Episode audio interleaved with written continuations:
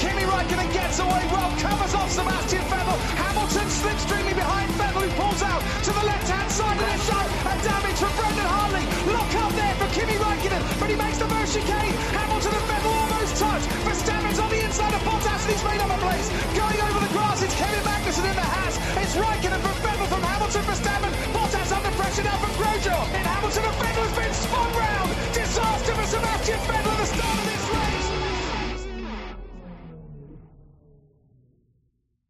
Bonjour à toutes et à tous et bienvenue dans ce nouveau numéro du SAV de la F1, une émission pour laquelle nous sommes réunis afin de parler exclusivement pour la première fois depuis 4 mois d'actu F1. Et pour ce faire sont virtuellement autour de moi trois hommes dont la passion pour la F1 est assez grande pour ne pas regarder The Voice Kids ce soir. Le premier est forcément premier, que ce soit par ordre alphabétique, pour s'endormir ou pour doubler. Bonsoir Buchor. Bonsoir. Le second se caractérise par un bonsoir inimitable. Bonsoir Fab. Ouais, bonsoir. Enfin, on soupçonne, on soupçonne pardon, le troisième d'être derrière le retrait d'Honda après qu'il ait manifesté son amour pour les émissions d'actu. Bonsoir Gus Gus. Oui, bonsoir. Oui, oui, tout à fait. C'est, je, je- de toute façon, je tire les ficelles depuis le départ de, de Bernie avec les Stones, donc, euh, mais faut pas le dire trop fort.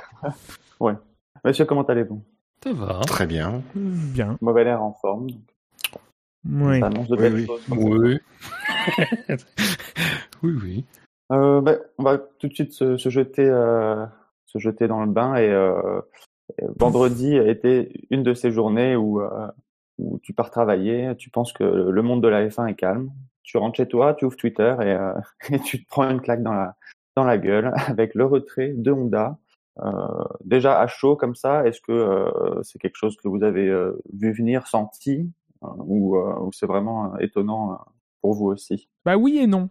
Euh, non parce que bah moi je m'attendais pas forcément quand j'ai vu ça euh, oui ça m'a énormément surpris maintenant je me souviens de et, et je retrouve pas encore l'article mais ils avaient annoncé euh, prolonger avec Red Bull jusqu'en 2021 seulement et ça m'avait beaucoup surpris à l'époque je m'étais dit il se laisse quand même une porte de, sortie et et donc, euh, donc oui, que ça tombe comme ça en plein milieu d'une semaine où il se passe rien, une semaine sans Grand Prix. Et tu me diras quelque part, ah bah ça, ça va laisser le temps de digérer l'information et peut-être que ça fera moins de bruit que si ça avait été lâché pendant pendant un week-end. Ça fera du bruit quand même, mais euh, mais ouais, oui oui, euh, surpris, mais il y avait quand même quelques petits signes euh, pas pas sympathiques de la part de, de Honda.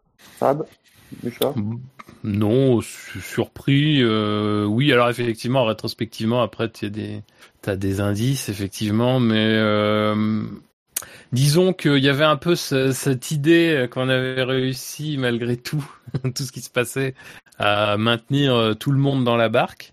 Euh, mais effectivement, Honda n'avait pas. euh, Honda qui est dans une position un peu bâtarde parce qu'ils sont pas une, c'est pas une équipe, donc en fait, la ratification en soi des accords Concorde, ça les concerne pas vraiment, en tout cas pas de manière aussi médiatisée que que les équipes elles-mêmes qui sont le cœur de cible. Donc finalement, ils étaient un peu sous le radar, euh, tout ça. Donc, euh, bah, à limite, bon, le départ de Honda, c'est une chose euh, à l'échelle de la F1, c'est pas, euh, c'est pas quelque chose de, de fou. Enfin, je veux dire, euh, voilà, les, les constructeurs vont et viennent, les grands comme les petits. Euh, mais bah c'est quand même enfin moi je trouve que bon on en discutera après mais c'est ce que ça c'est ce que ça dit et c'est ce que ça dira de la F1 qui est sans doute bien plus euh, fondamentale avec le départ de Honda donc euh, la surprise euh, forcément euh, le, le- pas un choc mais par contre euh, ça ça je pense que ça quand même implique beaucoup de choses pour euh, l'avenir quoi Moi, de... complètement surpris. Euh, totalement. euh, Je me souviens, j'arrive au boulot, je lance le café, le temps que le PC s'allume. Je dis, ah, t'es, j'ai j'ai pas regardé il est déjà toute la 11h30.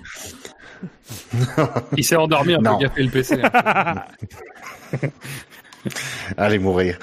Et je vois l'un des premiers trucs arriver, que je vois, c'est euh, Ah, une allusion euh, une allusion au, re- au retrait de Honda de la F1. Je fais quoi?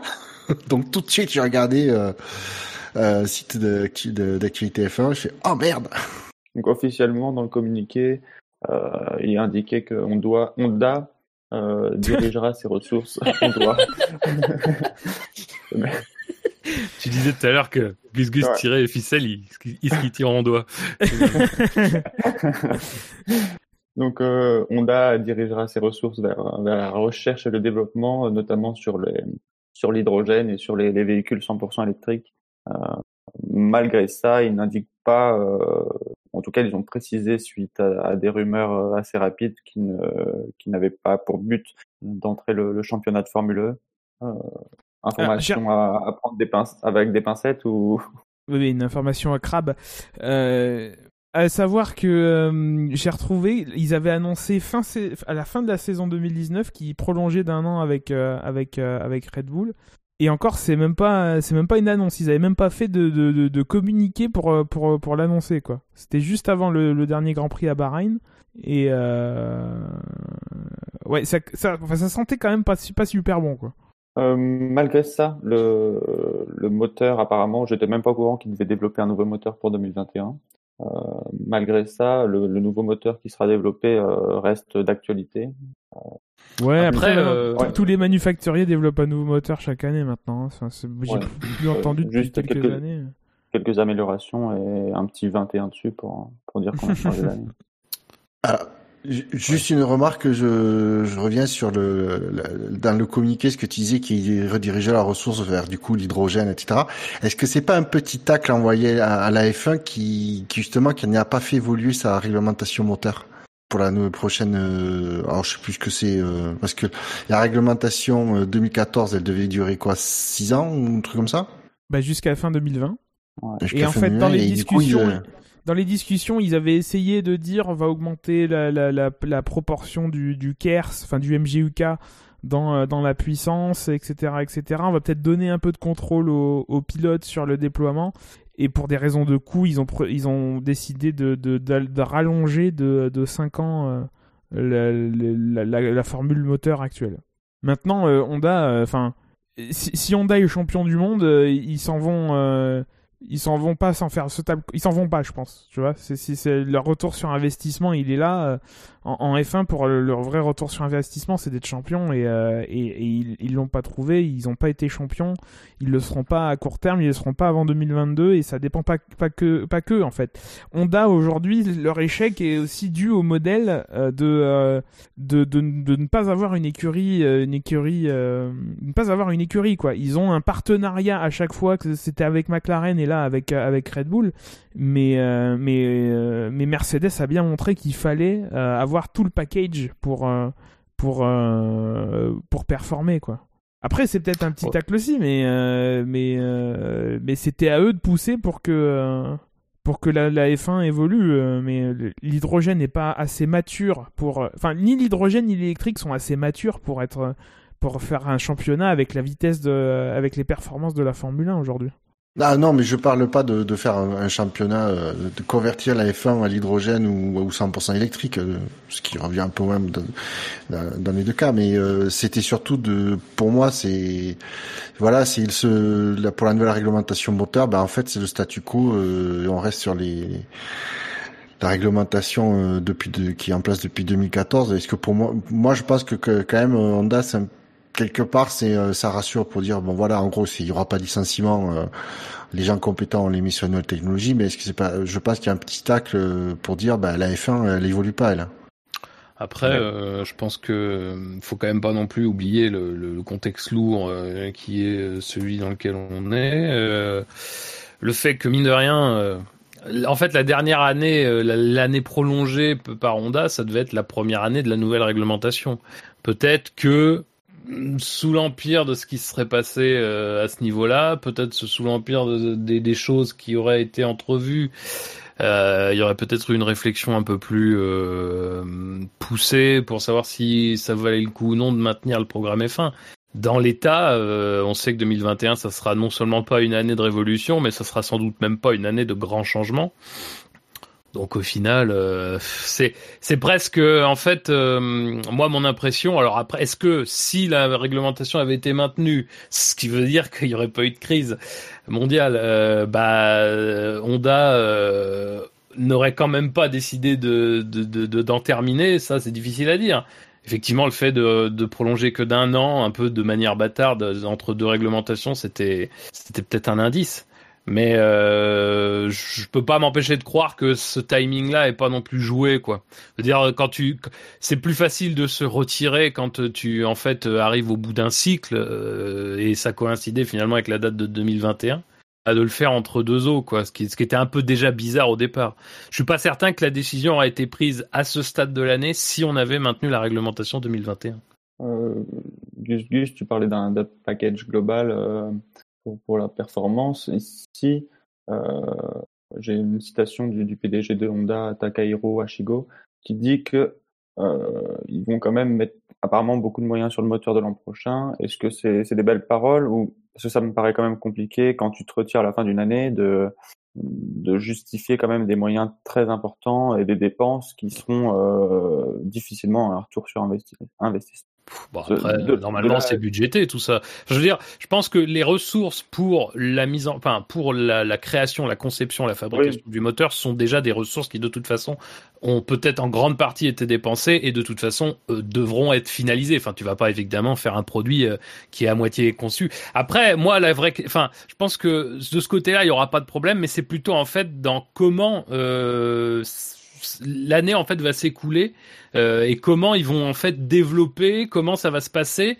Euh, parce que si on sait que bon, on bâcle pas quelque chose euh, qu'on a prévu de faire, machin, bâcler un développement c'est un peu plus facile, surtout quand bah, ça t'engage à pas grand chose derrière, quoi. Après, mais moi je pense que ça c'est des questions un peu c'est normal de se les poser, mais je pense que la, le juge de paix, ça sera plutôt ce que bah déjà comment ça va se passer en 2021 Est-ce qu'on va démarrer une saison normalement? Est-ce qu'on va la démarrer, la démarrer suffisamment tôt pour que ça donne envie à Honda de pas euh, totalement euh, un peu bâcler le truc euh, avec plus ou moins l'assentiment de Red Bull qui aurait de toute façon eux aussi conscience que ça serait difficile de, de, jouer autre chose que les accessites. C'est plutôt ça, moi, mon avis, qui sera.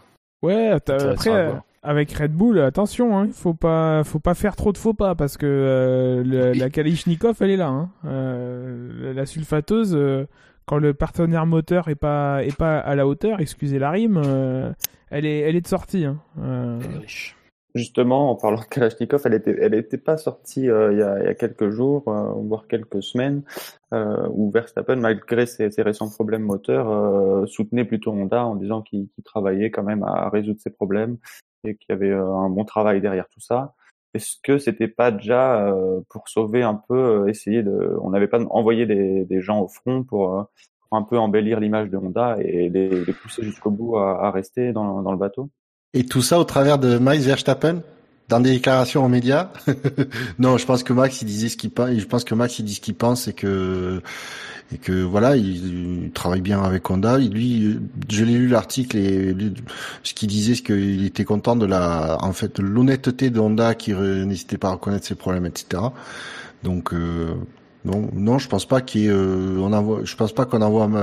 Bon après, tu me diras entre euh, Marco euh, Horner et Verstappen, c'est peut-être Verstappen le plus diplomate et et euh, ça veut dire beaucoup de choses sur les deux autres, mais non. Non, ça, je pense pas. Je après, ouais. Je pense pas si je pense, je pense pas que Verstappen aurait déjà été au courant. Je, il y a quelque chose qu'a dit Abitbull là justement en réaction à à, à, l'annonce, c'est que euh, tu rigoles parce que tu l'entends parler en anglais, c'est ça? Euh... non, euh, parce que j'essaie d'imaginer euh, Abitbull euh, en train de lire le communiqué d'Honda. Euh, c'est, c'est, il dit, euh, il dit, voilà, euh, on savait que eux, voilà, ils s'étaient pas engagés au-delà de 2021. et il dit, nous, au stade où on est dans notre développement, enfin dans notre travail sur le moteur 2022, il disait, bah c'est quand même, c'était quand même étonnant que nous nous soyons si avancés et que se poser la question de savoir s'ils allaient euh, prolonger. Et il dit, et, lui, c'est ça qui lui fait dire en fait que finalement, euh, ça tombe pas vraiment comme une surprise pour lui, sachant cette information. Donc je, je sais pas trop comment interpréter euh, les derniers. Je pense que c'est, je sais sincèrement, je sais pas. Je pense que les relations entre Honda et Red Bull ont toujours été cordiales. Parce que finalement Red Bull euh, savait dans quoi euh, potentiellement elle s'embarquait, que ça s'est quand même globalement beaucoup mieux passé que ce qu'on pensait. Aujourd'hui, ce sont les seuls adversaires de Mercedes. Euh, mine de rien, bon an, mal an, si tu prends en compte les abandons qu'il y a eu depuis le début de saison 2020, Bon, ils sont passés pas si loin que ça, encore une fois. Hein. Il y a eu une victoire, bon voilà. Euh, c'est pas, dire globalement, on peut pas dire que ce soit une ambiance en fait qui, euh, quoi qu'il arrive, t'obligerait par exemple à vouloir sauver absolument euh, euh, quelque chose en, multipliant les déclarations pour passer la pommade. Je pense que la réaction de Verstappen c'est une réaction de, quelqu'un d'énervé parce que le problème se répétait, que mine de rien ça s'est pas tant répété que ça avec Honda. Et derrière, bah, les dirigeants c'était c'était un peu comment dire un exercice de, de, de relations publiques quoi. Rien d'autre. Ça leur change un petit peu. Oui. Après, une victoire pour Red Bull Honda cette année, c'est euh, autant que AlphaTauri Honda. Permet. Ouais, mais oui, mais d'une certaine manière, c'est pareil, quoi. Je veux dire, on sait très bien que la relation euh, euh, Honda euh, a commencé, Honda Red Bull a commencé chez Toro Rosso, et d'ailleurs, ça a mis plutôt, ça a démarré l'affaire sous, d'assez bonnes dispositions, quoi. Enfin, je veux dire, même en termes de communication, on sentait que c'était pour tout le monde d'ailleurs une bouffée d'air frais, que ce soit Toro Rosso qui revenait de Renault ou Honda qui venait de chez McLaren, on sentait que c'était une bouffée d'air frais, et globalement, je pense que bon, même si, encore une fois, c'est quand même un échec global qu'un alliage euh, Red Bull Honda euh, se complaise dans un rôle d'outsider. Euh, même si ça, il faut, faut quand même le dire très clairement. Hein, c'est, pas euh, euh, aujourd'hui parce que Mercedes a mis la barre tellement haut. Finalement, on est presque un peu là à se dire ah c'est pas mal une victoire sur 10 une victoire sur 10 c'est bien. Ils sont qu'à 60 points au, championnat, c'est pas mal. Mais c'est vrai que dans un sens, voilà, on est six ans après le début d'une réglementation. on a les moyens de Honda, les moyens de Red Bull. Bon, ça reste quand même un, un semi-échec. Mais disons que au vu de la manière dont ça s'était passé chez McLaren, au vu de ce qui, de, la façon dont il a fallu ramasser euh, à la cuillère certains dirigeants de Honda et faire des grands changements euh, au sein du département, bah oui, c'est, je pense que la relation était cordiale et, destinée à le rester quoi qu'il arrive. Et d'ailleurs, on voit bien que il n'y a pas véritablement de rancœur dans les communications des uns et des autres. Ça va venir. Euh, ça, peut-être, non mais peut-être, mais disons que ça se fait clairement pas dans un contexte négatif. On a l'envie de tout le monde, ça a été de plutôt ménager ménager les, les, les susceptibilités euh, en, en, tenant compte du fait qu'Honda avait eu beaucoup de mal. Maintenant, Honda, ils vont se retirer de la F1. Peut-être l'année prochaine, ça ira mieux qu'on pense, et peut-être qu'ils seront des véritables candidats, de véritables candidats au titre. On ne sait pas, on peut pas dire à l'instant T exactement de quoi ils retournent. Ça se trouve, ils vont beaucoup mieux gérer ce, ce gel partiel que, que Mercedes. C'est pas une, c'est pas complètement impossible non plus. Ils sont pas, oui, ils sont loin en performance, mais dans l'absolu, c'est pas si loin que ça. Il y a, y a des choses à faire. Il y a potentiellement des choses à faire. Maintenant, Honda avec Red Bull, ça aura été des podiums, ça aura été des victoires, ça aura été une pole. Euh, bon, peut-être plusieurs d'ailleurs, on ne sait pas. Mais euh, mais voilà, enfin je veux dire, c'est clairement c'est une aventure positive et je pense que personne n'a envie en fait de pour l'instant alors t'as raison euh, Gus Gus pour l'instant mais de, de retenir euh, ou en tout cas de pencher vers le négatif. S'il y a des problèmes qui se répètent d'ici la fin de saison ou l'année prochaine bon ça risque d'être un peu plus compliqué. Mais là à l'instant T franchement j'ai quand même l'impression connaissant un peu Red Bull qu'ils sont dans un état d'esprit euh, bah, disons que Maintenant, c'est plus facile, ça va être plus facile de taper dessus. Euh, parce que. Euh, bah, Peut-être pas maintenant tout de suite, mais l'année prochaine, une fois que le moteur 2021 sera, sera ce qu'il sera et qui pourra évoluer que pour euh, des raisons de fiabilité, bon, bah. Il se passera ce qui se passera et les, communications pourront être de manière un peu plus déliées. les langues se délieront un peu plus comme Renault à son époque là où les communications envers Renault, entre Renault et, Red Bull vont, vont peut-être euh, devenir un peu plus, un cordiales à leur tour. Tu vois. Oui, mais après, le truc des relations Renault-Red Bull, c'est que tu as commencé quasiment euh, au plus haut. quoi.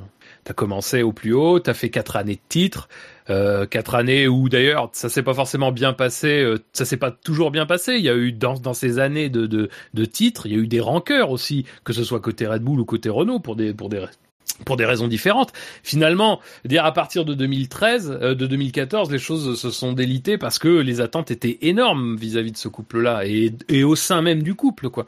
Que là, bon, bah, dire c'est presque, c'était presque déjà énorme euh, que ce soit aussi compétitif aussitôt, quoi. On se souvient des déclarations qui étaient très prudentes, même si l'ambition c'était de faire de Honda le marchepied vers le retour au, au, au titre mondiaux. Bah, on savait d'où on venait, quoi. Des deux côtés d'ailleurs, il n'y avait pas, il y avait pas que Honda hein, qui avait des problèmes euh, à, à, à régler aussi. hein. Ah bah euh, le châssis Red Bull euh, visiblement a l'air compliqué à piloter par deux pilotes. Quoi. Il n'est pas exempt de, de- euh, de tout reproche non plus. Hein. Tu parles, euh, Fab, effectivement des problèmes de fiabilité, des freins, euh, des euh, et des composants du châssis Renault sur la Red Bull, c'est ça? Ouais, c'est ça. Les freins de Viry-Châtillon. Justement, en parlant de Renault, euh, ça pourrait être une, une sérieuse option pour Red Bull pour l'avenir, euh, à partir de 2022 donc. Euh, donc, pour euh, faire un rappel des faits, si Red Bull ne trouve pas d'accord avec euh, Mercedes ou Ferrari euh, ou Renault, euh, le constructeur qui fournit le moins d'équipes euh, à ce moment-là sera obligé de, de fournir Red Bull euh, et en l'état ce serait Renault qui fournirait Red Bull. Est-ce Oui, que tu peux nous rappeler euh, Je j'ai pas en, en- en tête la, la date à laquelle, euh, à partir de laquelle ça, ça rentre en vigueur cette Euh, histoire? Je crois que c'est au que j'aille 1er chercher. janvier. 21 juin, non? C'est dans les. Bon, Il me semble que c'est au pas d'accord, 1er je vais aller janvier. voir. Non, non, Je c'est pas crois aussitôt que la- Je crois que la date, il me semble que c'est mai ou Ah, juin non, c'est- pour Non, annoncer. c'est au 1er euh, juin. Ouais, voilà. Si au 1er juin, je crois, il n'y a pas euh, les- une écurie se retrouve sans accord moteur, euh, la, la réglementation euh, entre en jeu pour imposer aux, aux motoristes. euh. Mais c'est le, le mois de juin, je l'ai vu, euh, je l'ai lu. ouais. Et la- l'accord doit être signé au plus tard le 1er août. Pour Merci, la- pour merci pour ces infos qui nous montrent du coup qu'il reste euh, allez, six gros mois pour que pour que les choses se fassent d'elles-mêmes et ju- jusqu'à ce que par défaut Renault et, et, et- et Red Bull doivent collaborer à des prix à des prix planchers. euh. Soyons, Ouais, alors, soyons clairs, euh, ce sera pas Mercedes, ça c'est sûr. De toute façon, déjà Ouais. Mercedes, ils ont déjà le nombre d'écuries minimal euh, qui qui serait imposé, par exemple, bon, ça, dans un monde idéal, hein, mais ils sont déjà à 4, donc de toute façon, eux, c'est bon. Ferrari, bon, bah, ils sont à 3, et puis bon, je pense que le, moteur Ferrari, bof, là. Euh, donc clairement, enfin, je veux dire, Donc, ce sera je- 2022 à moins d'une solution extérieure, à moins d'une solution extérieure, euh, c'est forcément du côté de Renault, degré ou de force. Mais enfin, ça peut pas être autrement. Ça va pas être Ferrari. Enfin, moi, j'y crois. Même déjà, sans parler de performance moteur, bah, ils ont déjà refusé il y a pas si longtemps que ça. Donc, je vois pas Oui, très bien ce qui motiverait. euh, Ça a aucun sens. Mais, mais c'est ça, faisons d'abord un rappel pour nos auditeurs, euh, rappel des forces en présence, c'est-à-dire que n'oublions pas que dès, à partir de l'année prochaine, McLaren devient la quatrième écurie motorisée par un moteur euh, Mercedes. Euh, le Ferrari motorise, bon bien sûr, Ferrari, As et Alfa Romeo, et on voit pas ça changer de sitôt. Euh, donc, euh, et c'est surtout que voilà, euh, pense que Ferrari, euh, ouais, ça l'a prouvé quand euh, quand Red Bull a divorcé de Renault, ben il, il comptait avoir un moteur Mercedes et Mercedes l'a pas l'a pas fourni et euh, on comprend euh, dans leur position pourquoi. C'est tout à fait logique. Ferrari, je ne les vois pas fo- fournir euh, Red Bull. Je vois pas non plus Red Bull que courir pour avoir le, le moteur Mercedes qui tient plus à tondeuse à gazon qu'autre chose euh, en ce moment. Euh, Ferrari, Ferrari. Ferrari. donc, donc oui, c'est la, plus pro, l'option la plus probable, c'est Renault, à moins, comme tu dis, qu'il y ait une solution euh, externe ou euh, ou pourquoi pas euh, interne. Ça fait des années qu'on parle de, de Red Bull qui, qui qui créerait son moteur. euh. Après, euh, ça ça laisse pas de temps, quoi. Ça laisse pas le temps. Euh, à peine- même pas un an et demi, un an et demi pour créer un moteur. euh, donc, euh, soit ils reprennent le moteur Honda et ils le font évoluer. Euh, D'autant ils rachètent le moteur Honda. c'est une réglementation qui, qui pourrait se terminer en deux- fin 2025. Donc, donc Ouais, mais à ce moment-là, ça veut dire que développer un moteur pour trois ans aussi. Quoi. oui, mais à ce moment-là, ça veut dire que Red Bull se lance carrément dans la fabrication de son moteur à long terme. Ben, au-delà de, Ah ouais. la, de la réglementation qui va jusqu'en 2025. Donc, Moi, euh, je dis, Peut-être pas tout seul, mais sur l'Aston Martin Valkyrie, ils ont collaboré avec euh, Cosworth. Alors pourquoi pas euh, Cosworth si euh, si le financement est là soyons sérieux. bah, euh, Ouais, Mais c'est trop Je juste pour, euh, pour hypothèse. avoir. Je lance une hypothèse. Non, mais non, on est mais- d'accord. Ouais. La vraie hypothèse, c'est que Honda, ils ont testé trois concepts différents de moteurs pour 2022, qu'ils en ont retenu un, et que c'est ce moteur que Red Bull va racheter pour et qui va les aider à être champions. L'histoire se répète. À chaque crise économique, ils. Évidemment, vous le savez, ça va se passer comme ça. Mettez tout votre Mais argent. La, la, pro- la, la possibilité que euh, Honda revende euh, la, propriété intellectuelle du moteur à Red Bull qui se lancerait en partenariat avec Cosworth euh, dans le dans, pour la, le développement de, de ce moteur, c'est pas non plus une idée euh, euh, extravagante. Ouais, enfin, c'est pas Non, la tendance. hein. Red Bull, ils essaient de réduire les, dépenses. hein. Alors, ça voudrait dire Ouais, quand même, même, même avec beaucoup de choses qui seraient réglées avant, ça voudrait quand même dire un investissement important. Alors que ton plan depuis quelques années et avec l'aide- c'était important Honda hein, Bah, parce qu'Honda ils, ils, ils fournissaient gratuitement plus ou moins hein, c'était l'écurie du enfin c'était une écurie un peu un partenariat en type écurie d'usine. Euh, bon le, le moteur Honda il était pris en charge par Honda. Euh, là aujourd'hui le plan et le plan de Red Bull c'était euh, on, on continue à dépenser des sommes. D'ailleurs, on augmentait les dépenses dans d'autres postes quand euh, le moteur permet, enfin quand le fait de plus payer un moteur permettait de le faire. Mais l'idée de d'Etrish Matessi, c'était quand même financièrement de se désengager progressivement. Alors pas de le- pas de se désengager en tant qu'entité, mais de se désengager financièrement pour arriver à ne plus avoir à mettre énormément d'argent euh, dans le fonctionnement des des écuries. Quoi. Oui. Sauf qu'il faut aussi prendre une donnée en compte, c'est que n'oublions pas qu'à partir de l'année prochaine, il y a le, euh, la limite budgétaire qui, euh, qui entre en vigueur. Donc c'est-à-dire qu'à un moment donné, ça à 150 et quelques millions ou 170, je sais plus, ce qui normalement, d'après les estimations qu'on a, devrait euh, réduire sacrément le budget de des dépenses de, de Red Bull et qui pourrait, alors certes, mais si ça se trouve, euh, allez, admettons que leur équilibre est à 220 millions et qui dépensent euh, et que Red Bull injecte 50 millions, ce qui fait un budget de 270. Je schématise, j'ai pas du tout les vrais chiffres, etc. On a les chiffres, ils sont Mais tu enlèves, du coup, en plus. En plus, ah bon, Oui. bah, bref, j'ai pas besoin de connaître, mais tu vois ce que je veux dire, c'est que les- la, la différence entre le, la, la limite budgétaire et ce que et le, le, le gain financier, euh, la marge qu'ils ont, ils pourraient l'investir dans la partie moteur. Tout dans ce que tout euh, en parlait que Red Bull n'injecte plus de la marque n'injecte plus d'argent dans l'écurie pour la faire tourner. Tu vois ce que je veux dire? Ouais, je vois ce que tu veux dire, mais j'y- enfin, franchement, j'y crois pas. Non, en fait, Ouais, moi, là, où, là ça tient pas, que c'est là où ça tient Ouais. pas, c'est que si Honda était pas prêt à 2022, Red Bull, c'est pas aujourd'hui qu'ils vont, qu'ils vont commencer un projet moteur euh, à un an de, de, de l'échéance, quoi. À un an d'installer le, le moteur dans un châssis. C'est, c'est trop court pour vraiment commencer. Non, mais puis en plus, faut être pragmatique. En réalité, si tu prends les trois solutions euh, qui sont présentes sur la grille aujourd'hui, la seule des trois dont tu es quasiment sûr que même face à une écurie compétitive, tu es quasiment traité comme si tu avais le moteur euh, de l'écurie d'usine, bah c'est Renault finalement.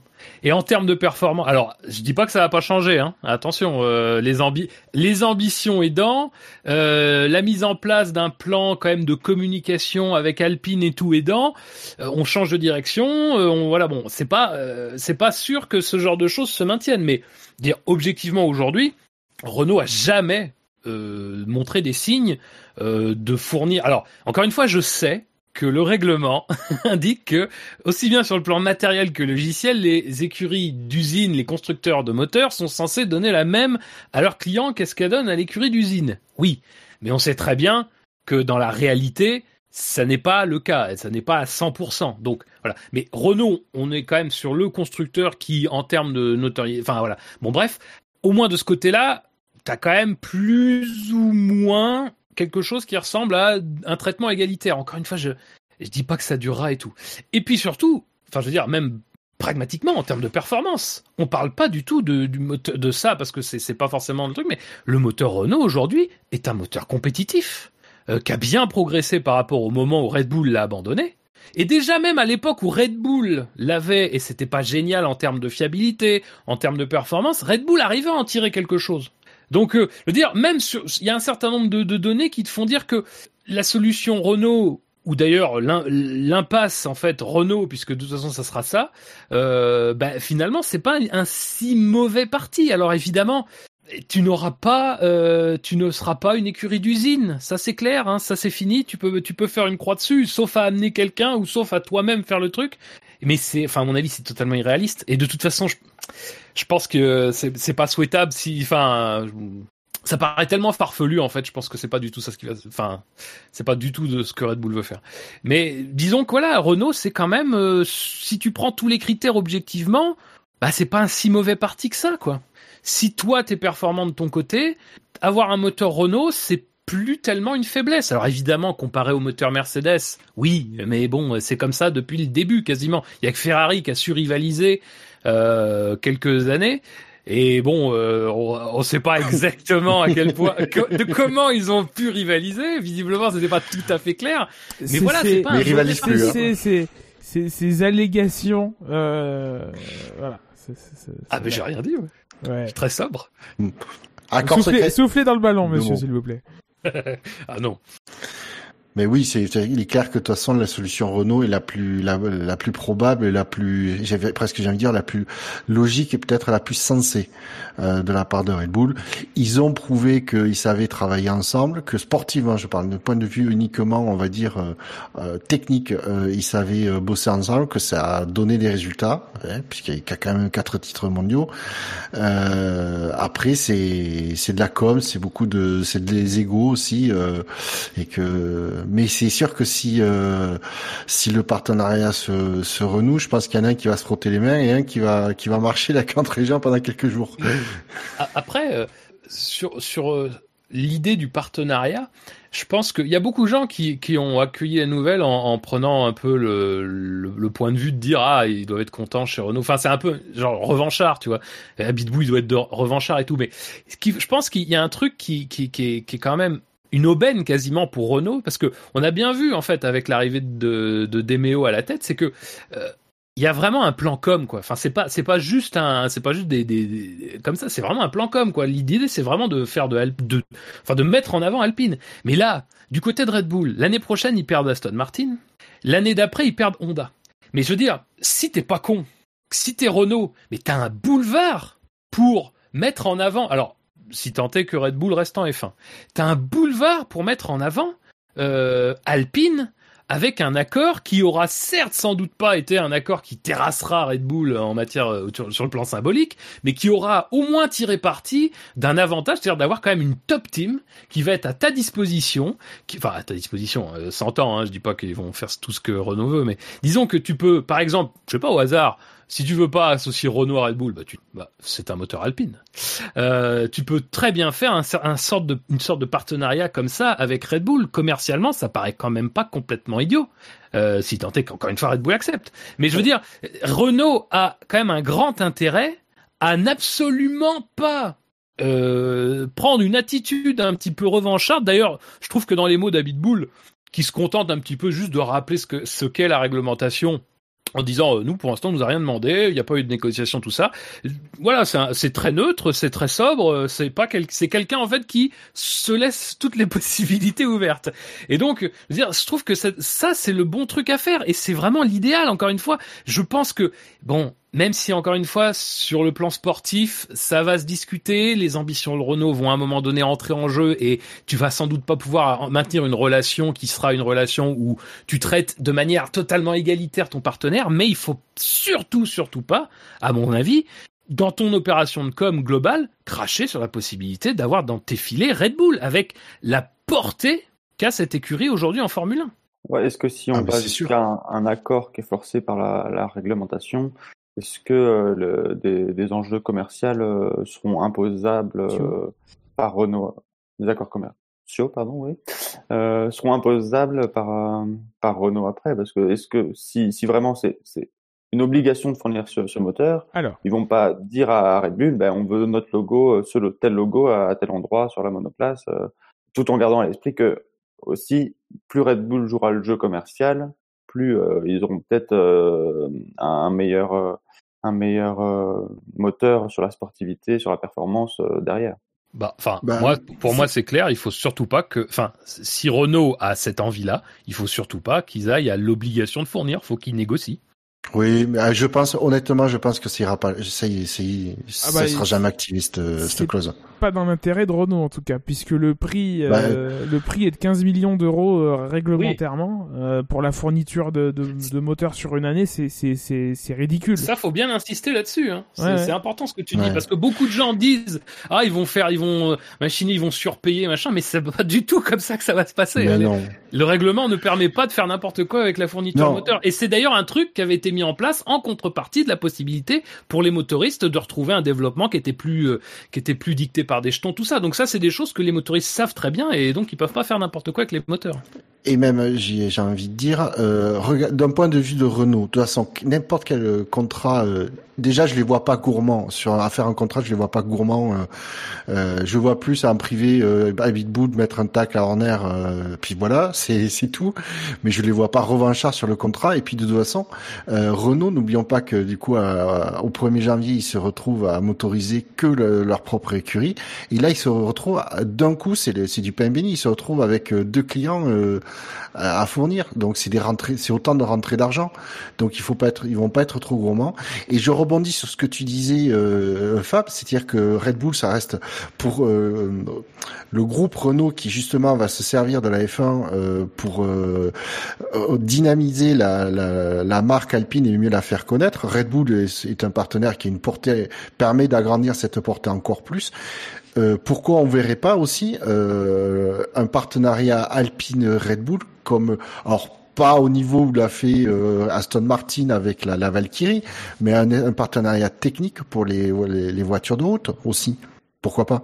Oui, puis et puis euh, faut, faut faut souvenir alors même si c'est par le biais d'un du- d'un châssis qui n'est pas construit euh, spécifiquement par euh, Alpine ou par Renault, mais que Alpine va faire aussi son son arrivée en LMP1. Alors bon, c'est compliqué maintenant le- l'endurance, mais disons voilà, ils seront plutôt dans la catégorie Rennes à partir de l'année prochaine. Donc c'est, enfin, il y a beaucoup de choses qui font qu'il y a des intérêts euh, quand même qui sont assez. euh, ce serait important. Pardon, ça serait important d'avoir quelqu'un d'avoir une marque à portée mondiale, quoi. Euh, parce que euh, Alpine, ça a beau être, euh, on, on a beau le connaître nous dans le milieu des sports mécaniques, ça a beau être une marque qui euh, ne, qui, qui effectivement véhicule une idée de prestige, une idée de compétition. Euh, c'est une petite marque, hein. C'est pas, euh, c'est bien d'avoir un tremplin tel que Red Bull, qui euh, est une marque qui est globale et qui euh, a, et qui, enfin, qui est en expansion permanente, quoi. Et d'avoir l'un des pilotes les plus populaires de, ton sport parce que euh, bon alors même si faudra voir ce, qu'implique encore une fois tout ça c'est étant entendu que Red Bull maintient bien son engagement en F1 c'est aussi une question qui va forcément se poser parce que euh, si ça, si le fait d'être avec Renault, ça présente des avantages pour Red Bull, pour euh, oui pour Red Bull et pour euh, Renault, euh, bah ça aussi euh, peut-être le fait de faire une croix euh, sur ce que Red Bull voulait quoi. Donc est-ce que ça remet pas en- finalement en cause un peu l'engagement en F1 au total quoi? Ça aussi c'est des questions qu'il faut se poser. Mais bon. Euh, si si continue, euh, oui, c'est tout, tout ça semble quand même assez, euh, assez- enfin se faire assez naturellement quoi. Ça ça semble beaucoup plus naturel que ce qui avait été finalement fait avec Infinity euh, euh, dans les dernières années de leur domination et de leur enfin de leur domination euh, où bon ça paraissait un peu forcé, c'était une marque qu'on essayait de mettre en avant mais que bon ça a jamais vraiment on n'a jamais senti le truc s'imbriquer quoi. Avec Alpine, c'est déjà un peu plus ça paraît déjà plus naturel quoi. Rien qu'au niveau du violet sur la monoplace. C'est très bien ce violet. Euh, publiquement, euh, en tout cas, Red Bull maintient son, son engagement à long terme. Bon, c'est le genre de déclaration sur lequel, euh, en tout cas, qu'on oublie Oui. très vite. Et puis les déclarations de, de Red Bull, tu- on sait tous ce que ça vaut. hein. S'ils maintiennent autant leur engagement à F1 que l'engagement de, de Gasly chez Red Bull, hein, mon avis, euh, Oui. Honda, Honda fournira, euh, Honda mettra deux moteurs sur la piste, il n'y aura pas de châssis autour en 2021. euh, Bouchard, tu, tu l'évoquais tout à l'heure un peu en, réagissant au, au fait que, que Honda euh, parte euh, pour, pour voir, euh, pour explorer d'autres euh, motorisations. Euh, pour vous, qu'est-ce que ce serait alors une motorisation qui, qui serait capable d'accueillir de, de nouveaux motoristes? Euh, Bien que, pour moi, trois, trois motoristes en F1 pour, pour une dizaine d'équipes, ça me semble pas un, un sous-nombre de, de motoristes euh, en Formule déjà avoir quatre motoristes, c'était déjà pas mal. Pour, euh, pour avoir plus de monde, il faut mettre un, un budget capé pour les motoristes aussi. Aujourd'hui, c'est les seuls acteurs euh, dont le budget reste illimité. Beaucoup de choses, beaucoup de coûts leur leur, euh, leur, sont, euh, leur sont attribués. Au final, même s'il y a des limites dans le, le nombre d'heures passées en banc, etc., euh, nouvelles dans le règlement 2019 ou 2020, je me souviens plus exactement quand ça été, quand, quand ça a été introduit, c'est les seuls acteurs qui ont encore les coups des franches pour, euh, pour investir. Euh, mine de rien, il y a une barrière à l'entrée. Alors même si depuis l'exemple Honda, il y a, des, changements qui facilitent un nouveau, un, nouveau, euh, nouvel arrivant à, s'intégrer parce qu'on lui donne plus de, liberté sur le nombre, le nombre d'éléments moteurs par année, etc., etc.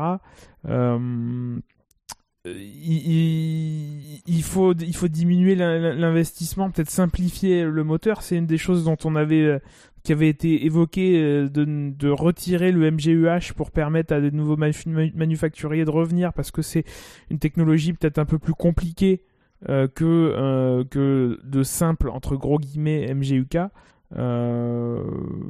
Maintenant, si on veut regarder vers l'avenir, il faut de plus en plus électrifier et effectivement, le, le fait qu'on ait prolongé la formule moteur actuelle avec moi ce que je trouve être le peu de puissance finalement électrique, enfin euh, aujourd'hui, une, voiture de, Formule E est plus puissante que, le, système électrique d'une Formule 1. Donc c'est bien qu'on peut mieux faire euh, euh, qu'on peut mieux faire en, termes de, technologie électrique ou en tout cas en termes de puissance et de récupération d'énergie. voilà. Donc pour moi, c'est là-dessus qu'il faut qu'il faut travailler. pour attirer plus. Maintenant, c'est clair que le, l'avenir à plus long terme, mais ça, la Formule 1 ne sera pas capable parce qu'il y a une histoire de performance, de niveau de performance à garder. C'est euh, l'hydrogène et c'est. Euh, en tout cas, à titre personnel, je crois plus en l'hydrogène qu'aux batteries. Euh, mais voilà, c'est l'électrification beaucoup de plus en plus de pays euh, ont annoncé la fin des, des carburants fossiles pour les pour les pour les pour les moyens de transport euh, d'ici 2040 ou 2050 donc euh, c'est plus l'avenir.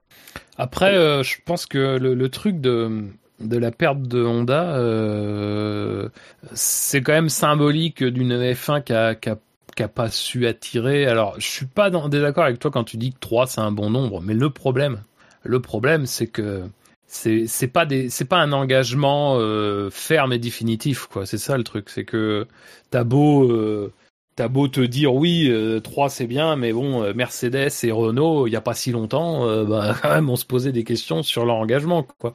Et quand bien même les écuries restent enfin les écuries d'usine ne sont plus là mais on maintient la motorisation euh, Est-ce que c'est encore pertinent euh, Bon, alors cela dit, avec euh, les gels moteurs et les différentes machins, ça peut, ça peut se questionner. Mais est-ce que c'est pertinent de rester motoriste?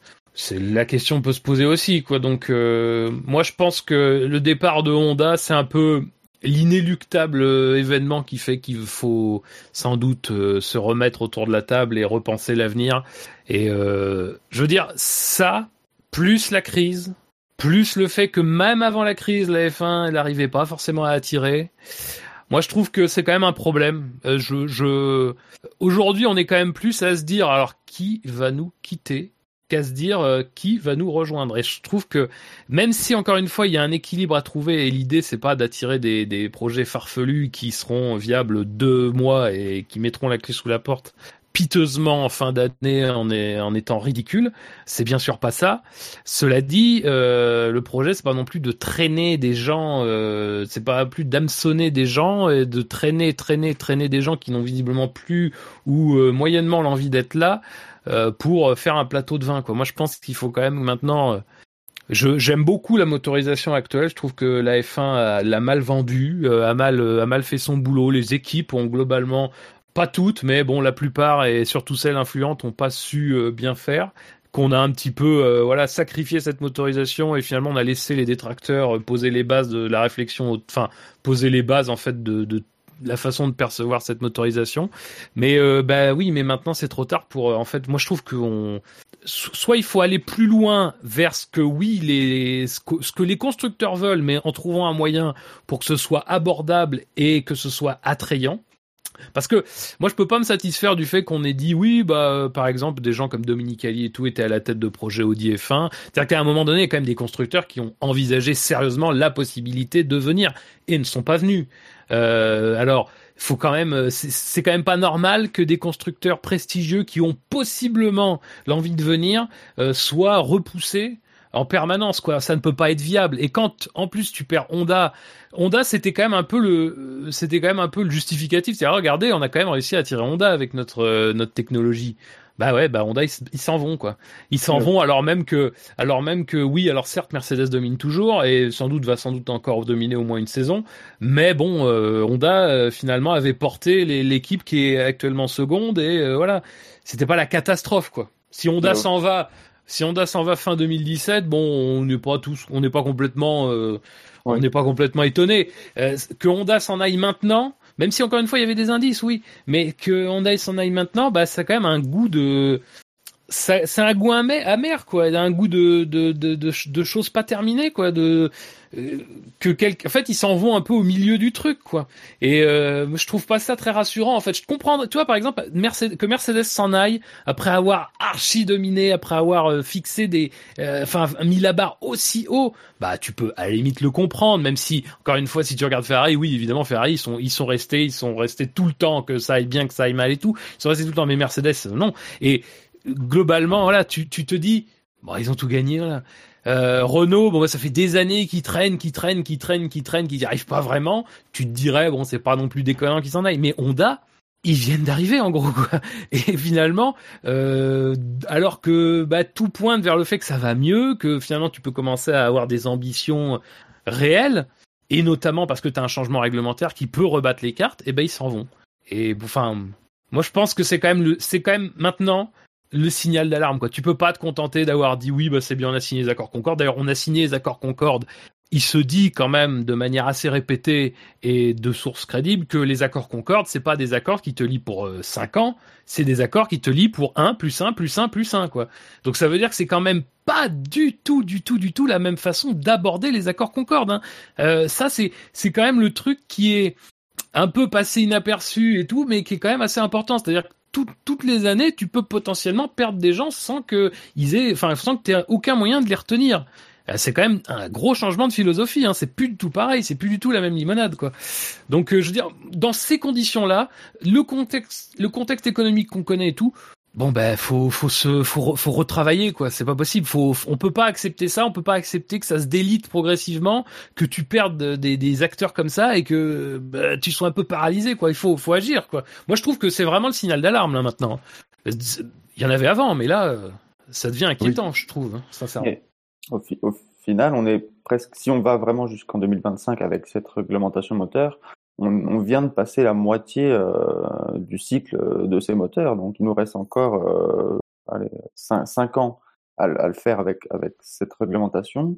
Euh, donc on, est vraiment encore loin de la fin, la fin de ces moteurs. Et malgré tout, Honda s'en va un peu pour les mêmes raisons pour lesquelles ils sont venus, parce qu'il y avait cette motorisation et maintenant ils s'en vont. Bon, certes, oui, il y a eu la crise, mais publiquement ils disent qu'ils partent à cause de, de cette réglementation qu'ils les ont fait venir. Donc, c'est aussi, je pense, que le, le, le, monde automobile a, a beaucoup changé en, en, très peu de temps sur, sur les motorisations. Bah, le problématique numéro un, c'est que tu, c'est que tu reposes sur l'industrie automobile. Aujourd'hui, 100% et même avec Honda, 100% des acteurs motoristes en Formule 1 sont des acteurs du, de, de l'industrie automobile. Ils sont tous des constructeurs automobiles de, de, de, de série. Alors qu'avant, euh, on avait régulièrement des, des, des, des, acteurs indépendants qui spécialistes du sport du sport automobile qui, qui étaient là. On avait des Cosworth, euh, des Ilmore, des Judd, euh, alors avec plus ou moins de succès, hein, on est bien d'accord, mais euh, mais ils étaient là, euh, des Hart, etc. Voilà, des des, des, des, des acteurs indépendants. Et aujourd'hui, la barrière à l'entrée est trop haute pour que ces acteurs, sur leur propre denier, puissent rentabiliser leur investissement en en, en, en vendant une fourniture à, à, une, deux ou trois trois écuries. Euh, moi, moi c'est plus ça le, le signal. Euh, parce que euh, sur- re- reposer sur les constructeurs, on l'a vu avec la crise de, de, de 2008, ce que ça donnait. Il y en a, ils sont 4, 5 ou 6, je sais plus exactement le nombre, à, à être partis en, en 18 mois, quoi.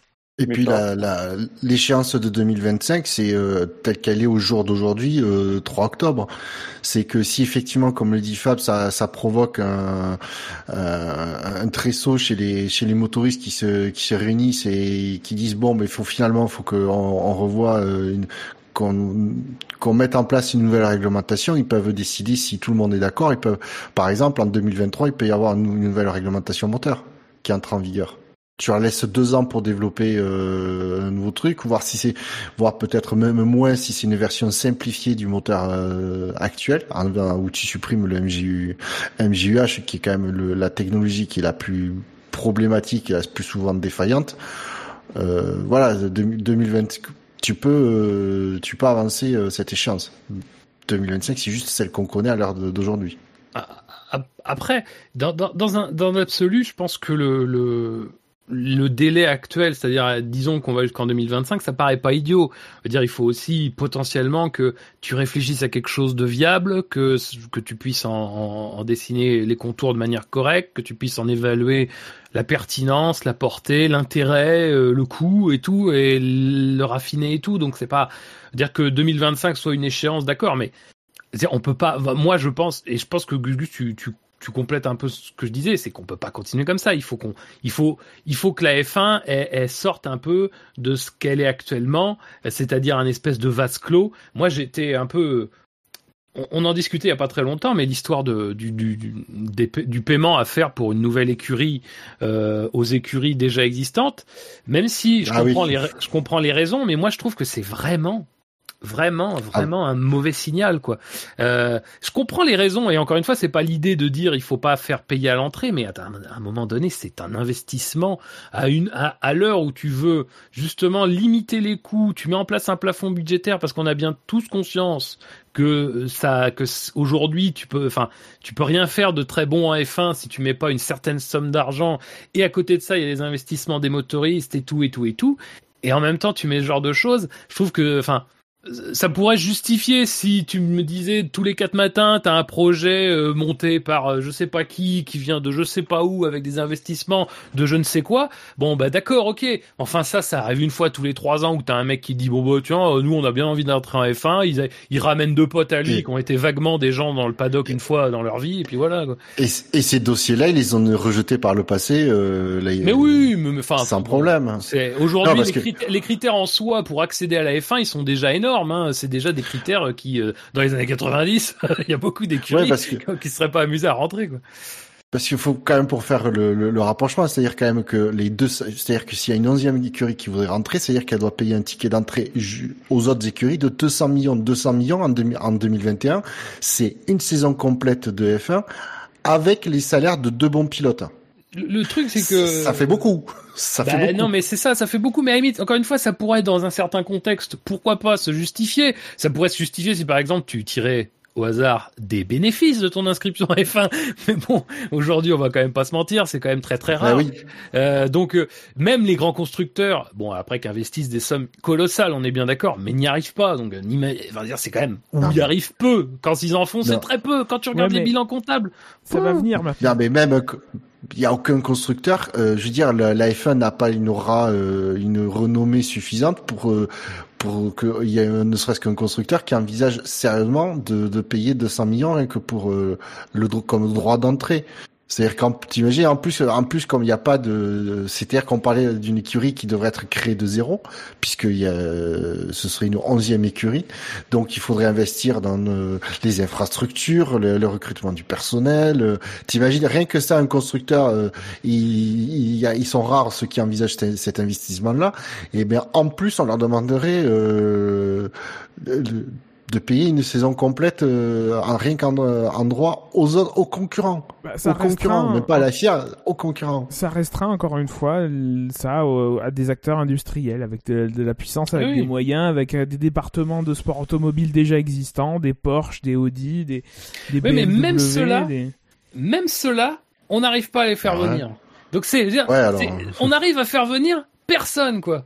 Euh, aujourd'hui, encore une fois, faites, reprenez la liste des écuries Mercedes. On a des doutes sur le fait qu'ils vont continuer sous cette forme-là, en tout cas, l'engagement d'usine. Euh, Red Bull, bah Red Bull, la question se pose. Je suis désolé, euh, tout tout change avec euh, Honda. Euh, As, il y a pas longtemps, remettait en cause. Enfin, je veux dire, même Renault remettait en cause. Et encore une fois, Renault a quand même mis en place toute une stratégie de com. Enfin, je veux dire, c'est c'est plus la même perspective exactement. Il y a toujours de l'ambition, mais c'est plus la même perspective exactement. Je dire, c'est euh, bon.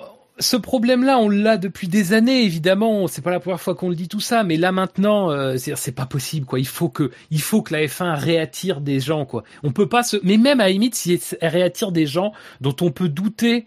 Euh, dont on peut douter de l'engagement à long terme, j'allais dire du sérieux, mais non, euh, dont on peut douter de l'engagement à long terme, mais disons qu'il faut quand même que la F1, il y a un appel d'air, quoi, et que ça soit pas un appel d'air de Honda vers l'extérieur, mais que ce soit un appel d'air de la réglementation, de ce qu'on va mettre en place, de l'attrait que ta discipline va te donner.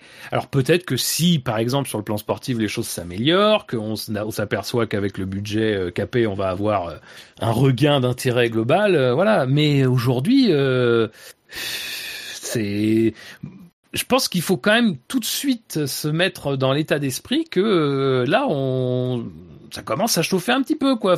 Faudrait encore une fois, faudrait pas qu'un ou deux, faudrait pas que Mercedes ou Renault décident soudainement euh, d'arrêter, enfin soudainement ou plus ou moins d'ailleurs d'arrêter. Et là tu te retrouves à deux motoristes, encore des écuries d'usine en moins. Bon, ça commence à faire cheap quoi hein, pour le plus grand euh, sport pour le plus grand championnat du monde quoi.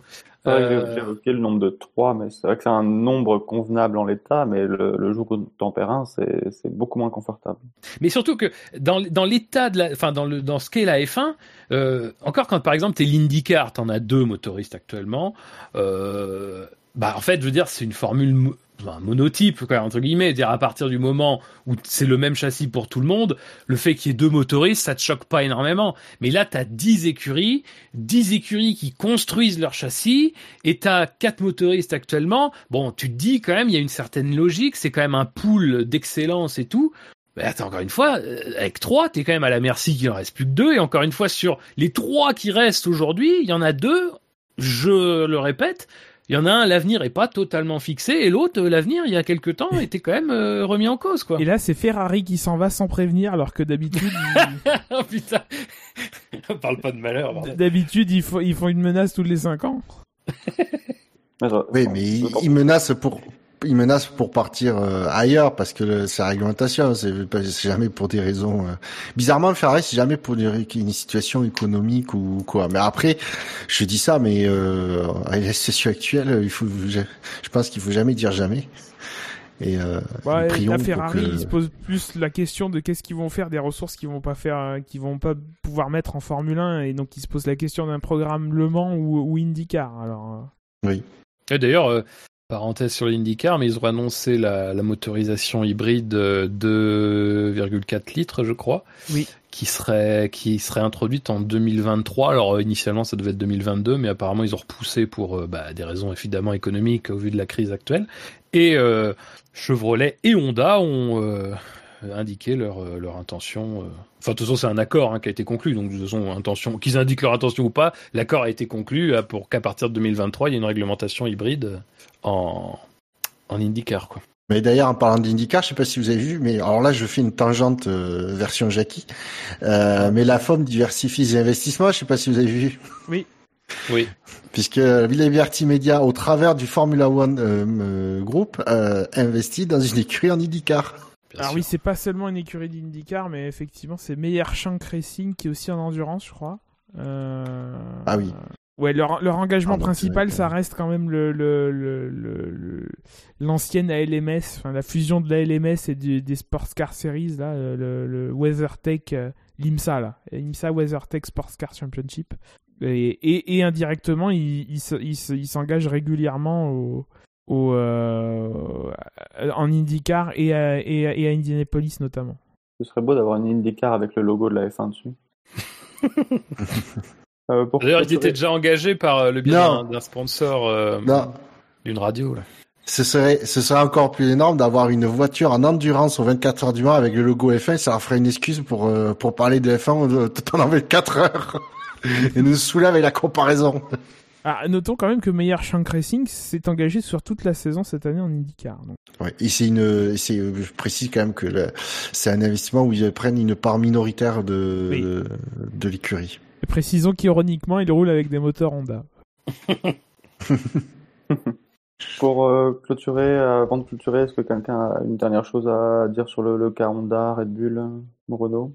Non. On a bien fait le tour. Fab a quasiment tout dit. Oh, Oh. Personne n'a osé l'arrêter Euh. en même temps. c'est vrai. Ouais. Euh, va l'arrêter quoi. Ah bah il y a des merci. Hein.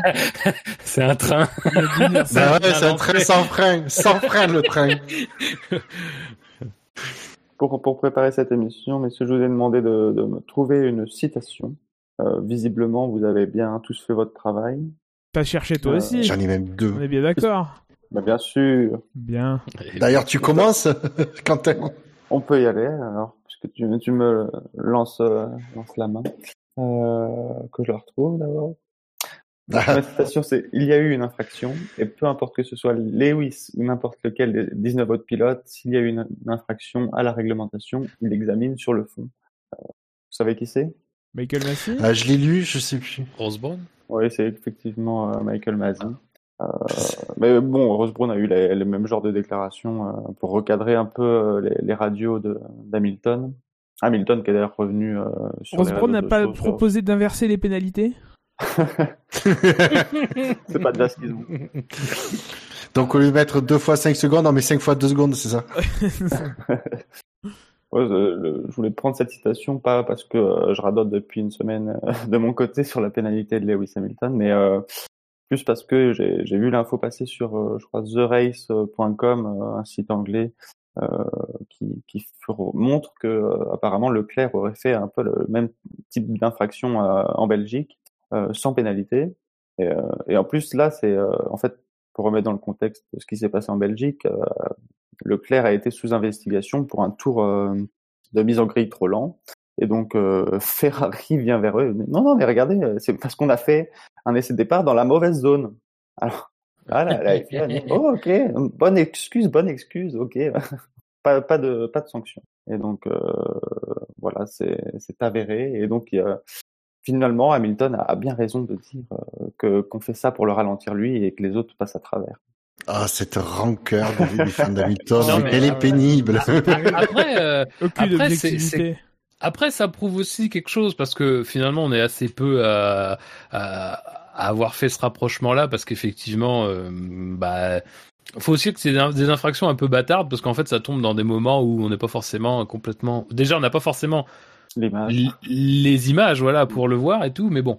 Les commissaires sont quand même censés avoir tout un panel de choses à disposition. Surtout que là, on leur dit quoi. Ferrari leur dit. Ouais, ouais, non, non, mais, mais encore une fois, enfin, ça, moi, pour moi, tout ça, ça plaide sur le fait que là aussi, il faut absolument revoir ce système, quoi. C'est pas normal. C'est pas normal. Ça, ça, ça a trop d'implications. euh, et puis surtout, surtout, ça t'oblige à faire des pirouettes quand t'arrives au bout des choses et que t'as pas envie, euh, qui, Et- qui font que le système est pas, est pas viable, quoi. Ce qui est d'autant plus étrange, c'est que sur la, j'ai été voir du coup les documents de la FIA sur la, pour le Grand Prix de Belgique, et dans les notes du directeur de course, euh, il y a la photo, et c'est bien encadré sur la photo euh, où les pilotes doivent faire leur, leur essai de départ, et, euh, et avec une description aussi euh, écrite à côté. Et euh, donc Il y avait écrit est petit bizarre, photo je- non contractuel.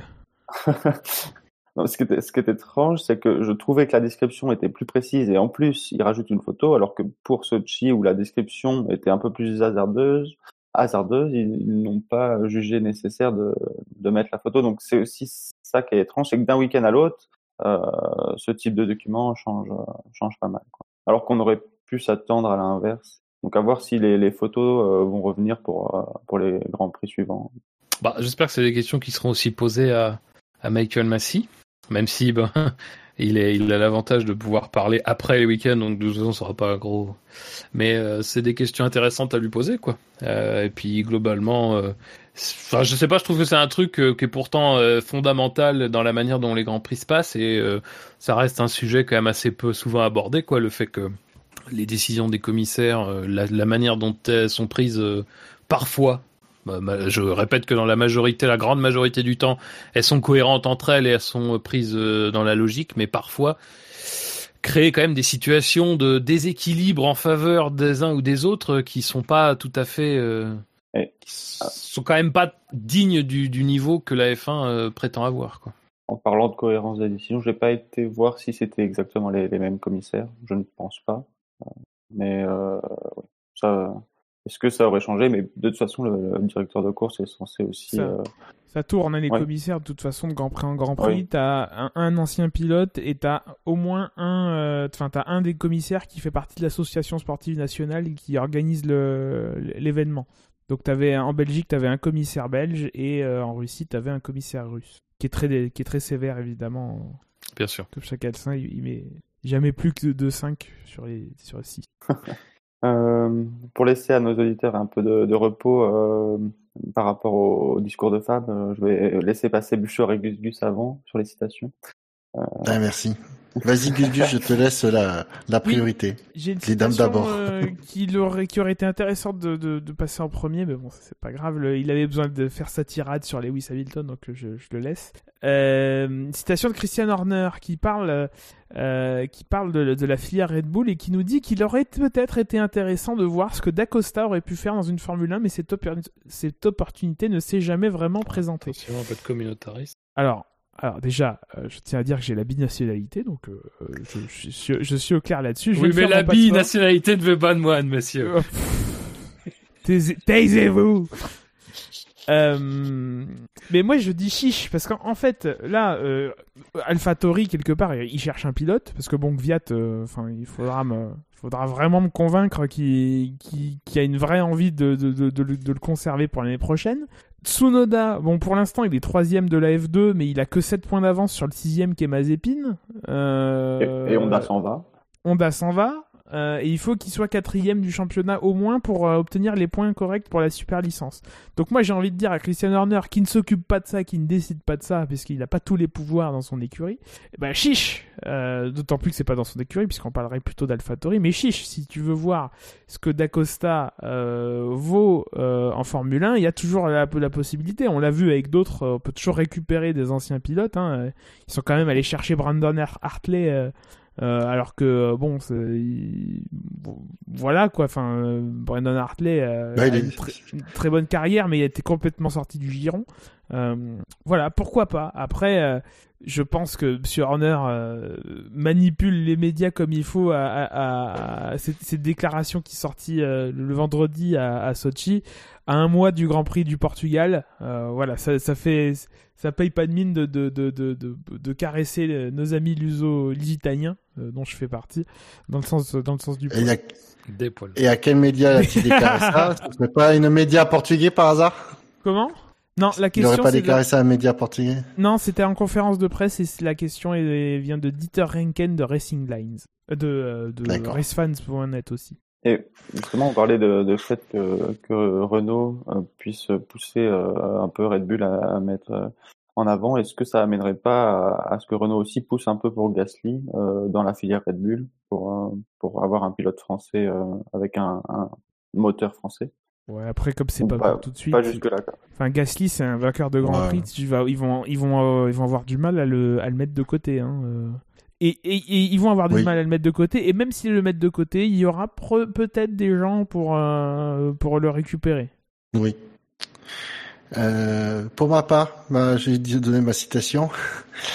Elle vient de Toto Wolf, qui a dit Comme il connaît la discipline sur le bout des doigts, je pense que le sport passera en premier. Il va se tenir à l'écart, à mon avis, des trucs artificiels. C'est un puriste, mais il comprend également que vous devez maintenir l'intérêt de vos spectateurs et de votre public. Cet équilibre est vraiment compliqué à trouver et je pense qu'il y arrivera.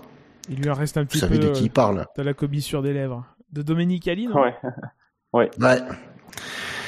Mais moi, j'y vois euh, surtout, c'est le, il va se tenir à l'écart, à mon avis, des trucs artificiels. Euh, j'y vois quand même un petit tacle toi, à, à, Ross Brown. il paraît qu'il lui a offert une canne à pêche pour son pour son anniversaire. Ah, pour, pour les hésiter à repartir en retraite, c'est ça? Voilà, c'est ça. clairement des hameçons plutôt. Il y a une canne à pêche inversée, du coup, c'est les poissons qui pêchent, Rose Brown. Non, parce que mine de rien, si euh, s'il n'y a pas eu d'expérimentation de, bah, c'est c'est ça, c'est que on sait que Rosbrand, ça fait des des mois qu'il nous tanne avec euh, ce système, un principe de grille inversé, alors avec course qualificative ou pas, je sais pas, mais bref, qu'il veut absolument introduire ce genre de truc. Euh, 2000 en 2020, on y a échappé parce que Mercedes euh, a dit non et qu'il fallait la il fallait que les, les- toutes les écuries disent oui euh, pour que ça une modification soit introduite. Euh, c'est ça, Mercedes vraiment la seule écurie apparemment à avoir dit non. Et euh, le problème, c'est qu'avec les nouveaux accords Concorde, maintenant, il faudra que 8 sur les 10 écuries euh, disent oui pour qu'il y ait une modification en cours d'année. Donc, euh, il y a du, du, je pense qu'il y a Mercedes qui fait du vrai lobbying euh, contre Ross Brown et ses idées, ses idées à la con. Ça, c'est mon point de vue. Mais donc, je pense que là, il compte, euh, il compte sur Dominique Ali pour ça. Alors moi, cette, Euh, je pas citation, je l'ai plus lue comme une euh, comme du second degré par rapport au fait que ce soit un homme de Ferrari, tu vois. C'est plus une, me- une une menace de lui dire euh, euh, Coco, t'as pas intérêt à jouer le jeu de de, de, de Ferrari. Moi, j'y crois pas non plus. Je pense qu'il, mais je pense que c'est plus euh, c'est plus dans ce dans- dans- c'est plus comme ça que je l'ai lu moi. Le, le, le petit euh, le petit suçage en, en, en règle, c'est de dire euh, oui, c'est le bonhomme, mais euh, c'est le bonhomme pour le poste, mais quand même, euh, s'il faut pas qu'il bouge une oreille, quoi. Surtout la partie, euh, c'est vraiment un, un mec indépendant, il tient à la, à la course, etc., etc. Enfin bon. Oui. Certains, certains y verront peut-être un lien avec leur nouveau partenaire moteur, mais McLaren a aussi euh, euh, défendu euh, Mercedes dans, dans le fait d'être contre les grilles inversées, même hors championnat.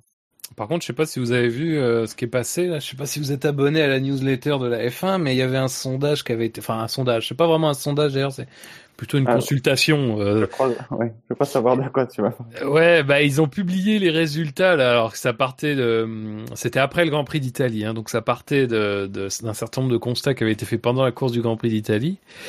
Et donc les principaux euh, résultats de cette première ou la étude- deuxième? Les principaux résultats de cette étude avaient été euh, que 82% des personnes avaient apprécié le Grand Prix d'Italie plus que ce qu'ils appréciaient les courses d'habitude.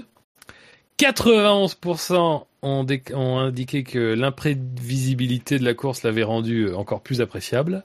64% ont apprécié de voir Lewis Hamilton avoir à remonter le peloton. Et 89% euh, ont apprécié voir les pilotes qui n'étaient pas habituellement devant avoir une chance de se battre pour la victoire. Euh, et 89%, euh, non, mais ça après, bon alors c'est un peu plus général ça, mais bon, enfin ça n'a pas d'intérêt donc je vais pas le dire. Mais voyez, euh, voyez quand même comment on force, on force, on force. D'ailleurs, le, je me souviens plus exactement des questions posées dans le sondage, mais bon, avec les réponses là, vous sentez bien comment ça a Ouais. été tourné pour euh, éviter Ah, qu'on parle des grilles inversées. Dans les résultats, il y a, Jeanne- il y a X% sont d'accord avec l'affirmation suivante. euh, oh, j'ai apprécié voir euh, de Voilà, la piste. Ouais, ouais, ouais. Évidemment, bah, c'est sûr que voilà. Euh, Est-ce que vous êtes Les- contre la guerre? Euh, Oui, non. Il me semble avoir vu passer les questions euh, sur Twitter et je crois que, oui, de mémoire, c'était assez orienté, quoi. Voilà. Mais bon, enfin, je veux dire, voilà, c'est l'effort de de l'effort de, de Rose Brown, c'est aussi c'est à force de le répéter, à force de le proposer, à force de forcer, à force finalement de, de répéter un truc, même si au début ça ne gagne pas beaucoup d'assentiment. Eh ben à un moment donné, si tu te dis, ah, regardez ce Grand Prix là, quand même, euh, c'est un peu comme s'il y avait eu des grilles inversées. Est-ce que du coup on ferait pas vraiment des grilles inversées, vous voyez?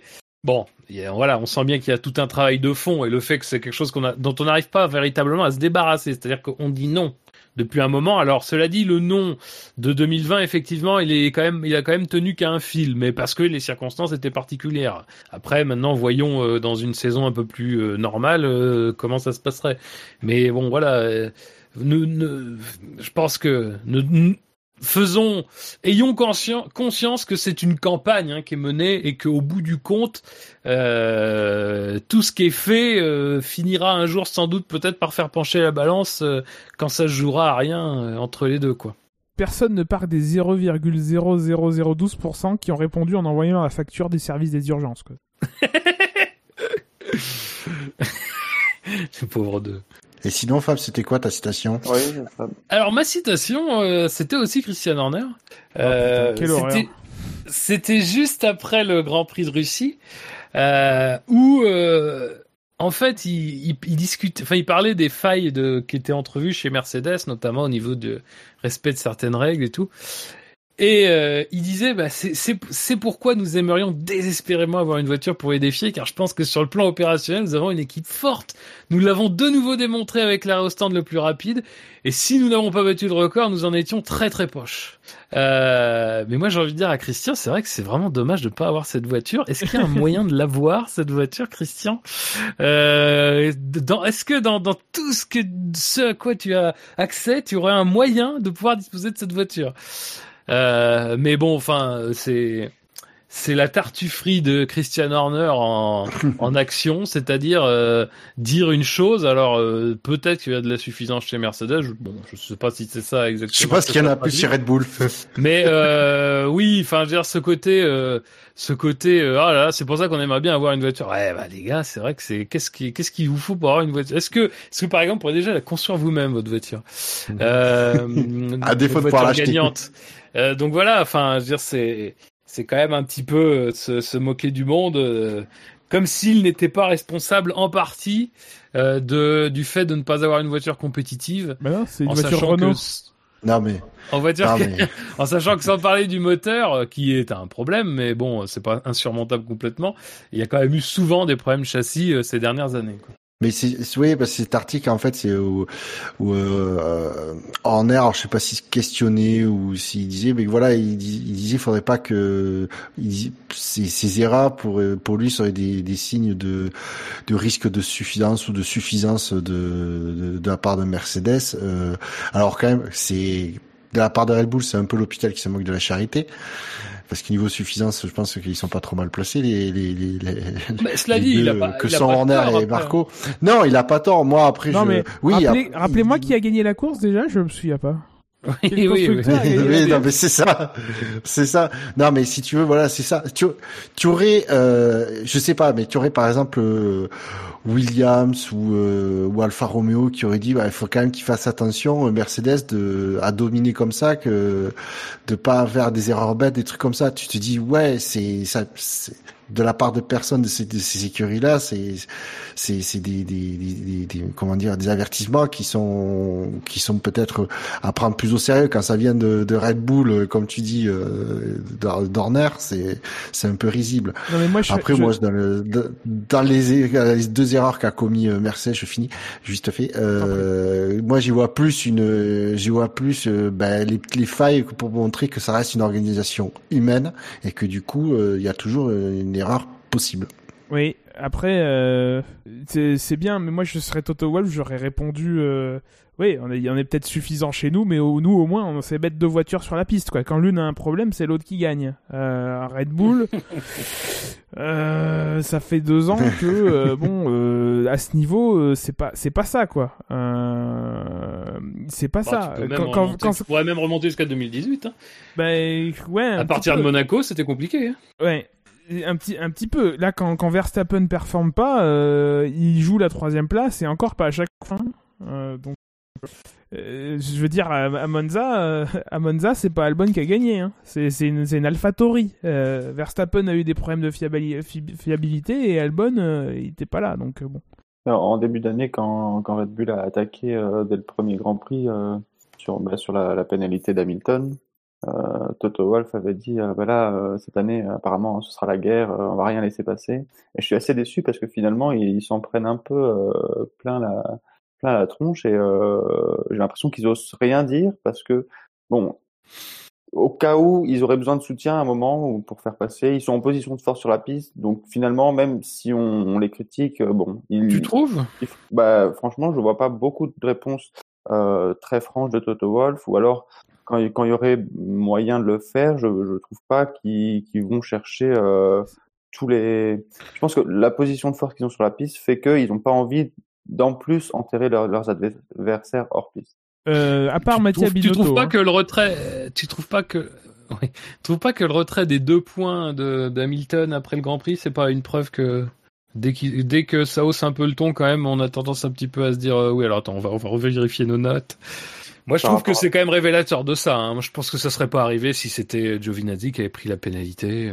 Non, mais je- par parle pas forcément de la FIA, hein. je parle de, par rapport à- aux concurrents de Red Bull, euh, euh, bah, Red- notamment Red Bull, parce que c'est eux qui avaient ressorti la vidéo et qui étaient allés chercher la FIA euh, au Grand Prix d'Autriche.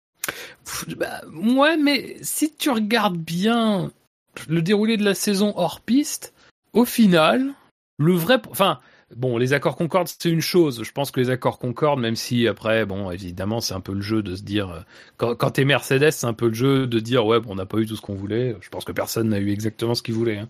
Euh, mais bon, ça c'est un point. Mais par exemple, si tu prends sur le cas de l'affaire Racing Point, où quand même, à un moment donné, euh, les, questionnements autour du vrai rôle de Mercedes dans tout ça, même si moi je pense qu'il n'était pas, qu'il n'était pas aussi grand que ça, mais enfin bon, le- le- tant que c'est pas éclairci, c'est pas éclairci.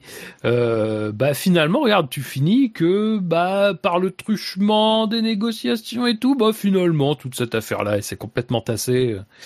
Oui, c'est- Euh, Justement, c'est justement ce que je dis, c'est peut-être qu'en faisant le dos rond sur certaines choses, Mercedes arrive à faire passer. Et ils auraient peut-être aimé un peu plus de soutien, notamment sur les accords Concorde, parce que euh, ils essayent de, de rester calmes parce qu'ils savent qu'ils sont en position de force sur la piste. Et, euh, et sur l'affaire Force India euh, Racing Point, ils ont le fait qu'ils n'aient pas été euh, à la guerre comme ils auraient pu le faire, je trouve, ça a peut-être aidé aussi à faire passer beaucoup mieux la pilule. Mais c'est un, ressenti que j'ai. Je trouve Ah, qu'ils sont c'est- très gentils ouais, par ouais. rapport à ce qu'ils auraient pu être. je pense que l'équilibre, en fait, il faudrait être vraiment sûr de l'équilibre un peu souterrain des forces, voir comment euh, exactement les, les rapports de force se sont euh, entremêlés. euh. C'est compliqué, mais je pense que, oui, je pense qu'ils sont un peu dans une position de dire, euh, bon, on- hum, c'est la force tranquille, quoi. C'est-à-dire que on va, c'est- et puis c'est de l'influence. Je pense que c'est comme ça que ça se joue. Je pense pas que ce soit tout à fait une équipe de francs-tireurs euh, comme peuvent l'être, Red Bull, être souterrain, Bull, il- nous faut un sismographe, quoi, en fait. Ça, le- bien sûr. Euh, pour euh, passer, euh, merci en tout cas d'avoir euh, d'avoir cherché ces belles belles citations. Merci d'avoir déterré cette rubrique qui, qui n'a plus de jingle, tellement euh, elle n'existait plus. Euh, je comptais sur toi pour refaire les jingles à À la bouche? Ouais. Non, mais c'est pas nécessaire. C'est pas nécessaire. Je me souviens même pas d'une d'une jingle de citation. mais- Oh, je peux C'était un grand, grand silence. Je peux Ouais, c'est ça. Quelqu'un a une citation? Et là, tu vois, t'as la, t'as la petite paille qui passe, là, le, le tumbleweed ou bumbleweed, je sais plus comment ça s'appelle. Tumbleweed, Tumbleweed, ouais. qui est le nom d'une d'un village dans Red Dead Redemption. Waouh. Quelle, quelle culture? Ah, que veux-tu? Que veux-tu? Sinon, on femmes racheté Ouais. un, un pot de confiture. Hein, parce que... Reprends les rênes de cette émission, Quentin. ne te laisse pas déborder par les Pas- deux pas- idiots là. Comment ça va, toi, Fab, en ce moment? Ça va.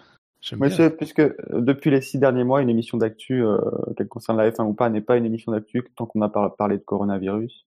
Euh, je reprends l'actu que j'ai lu sur euh, Motorsport, euh, qui, nous dit que qui nous dit que euh, 17 cas de coronavirus dans le paddock euh, F1 ont été détectés en, en 15 jours. Euh, pour faire le détail, c'est 7 dépistages positifs sur, euh, sur 3256 du 18 au 24 septembre et 10 de plus euh, du 25 au 1er octobre sur euh, 1000 un peu plus de 1800, euh, 1800 tests. Euh, et ce que euh, ce qu'on a vu à Sochi, c'est pas euh, sachant que quand on parle de, de ces tests-là, on parle pas de spectateurs, c'est vraiment euh, du côté du paddock. Euh, on Oui, en a le, le paddock inclut des intervenants extérieurs. Si de bêtises. bah, tous ceux qui ont accès à un moment au, paddock, pas forcément euh, uniquement le personnel des équipes. Euh, tout ça au moment où euh, de l'autre côté euh, de la barrière, côté spectateur, euh, on avait accueilli au Mugello et à Sochi des spectateurs euh, avec des images euh, qui font froid dans le dos en, en, en Russie où apparemment le masque n'est pas obligatoire. Aussi surprenant que cela puisse, puisse être. La vodka, l'est, par contre. Hop, un petit cliché. Jamais de mal. Euh, euh, de- des retours que qu'on a pu avoir, je pense que le plus inquiétant, à la limite, c'est même pas. Alors bon, même si en termes de, trucs sanitaires, c'est vraiment pas, ça a vraiment pas été fait de manière correcte. euh, en tout cas pour les standards euh, des, disons, euh, d'Europe de l'Ouest, on va dire. Euh, mais bon, ça, à la limite, c'est presque le problème des autorités russes et de ce que de ce qu'ils veulent faire avec euh, leur population. Mais ce plus inquiétant, c'est les retours que qu'on a pu avoir de gens qui étaient dans le paddock et pour qui euh, pour qui alors et puis c'est des gens quand même qui je pense là sur les euh, sur les trois derniers mois ont quand même acquis une certaine expérience et une expertise en termes de au niveau des tests PCR euh, Covid euh, qui quand même ont trouvé que les tests faits en Russie étaient particulièrement légers.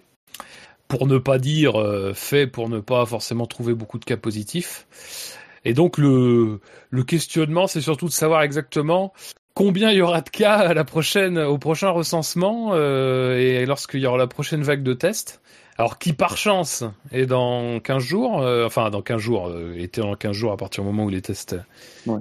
où le week-end se terminait et le prochain week-end est dans deux semaines. Mais bon voilà, il y avait du côté de, de l'organisation des doutes quand même un peu sur sur véritablement la volonté de de détecter. Le, problème, évidemment, c'est que si c'est pas bien fait ce test-là, enfin ces tests-là, tu fais rentrer dans la bulle euh, des gens qui sont potentiellement euh, contaminés, infectés, euh, qui donc vont par le fait même, puisqu'il y a- c'est une bulle, la, transmettre la, la maladie à d'autres personnes.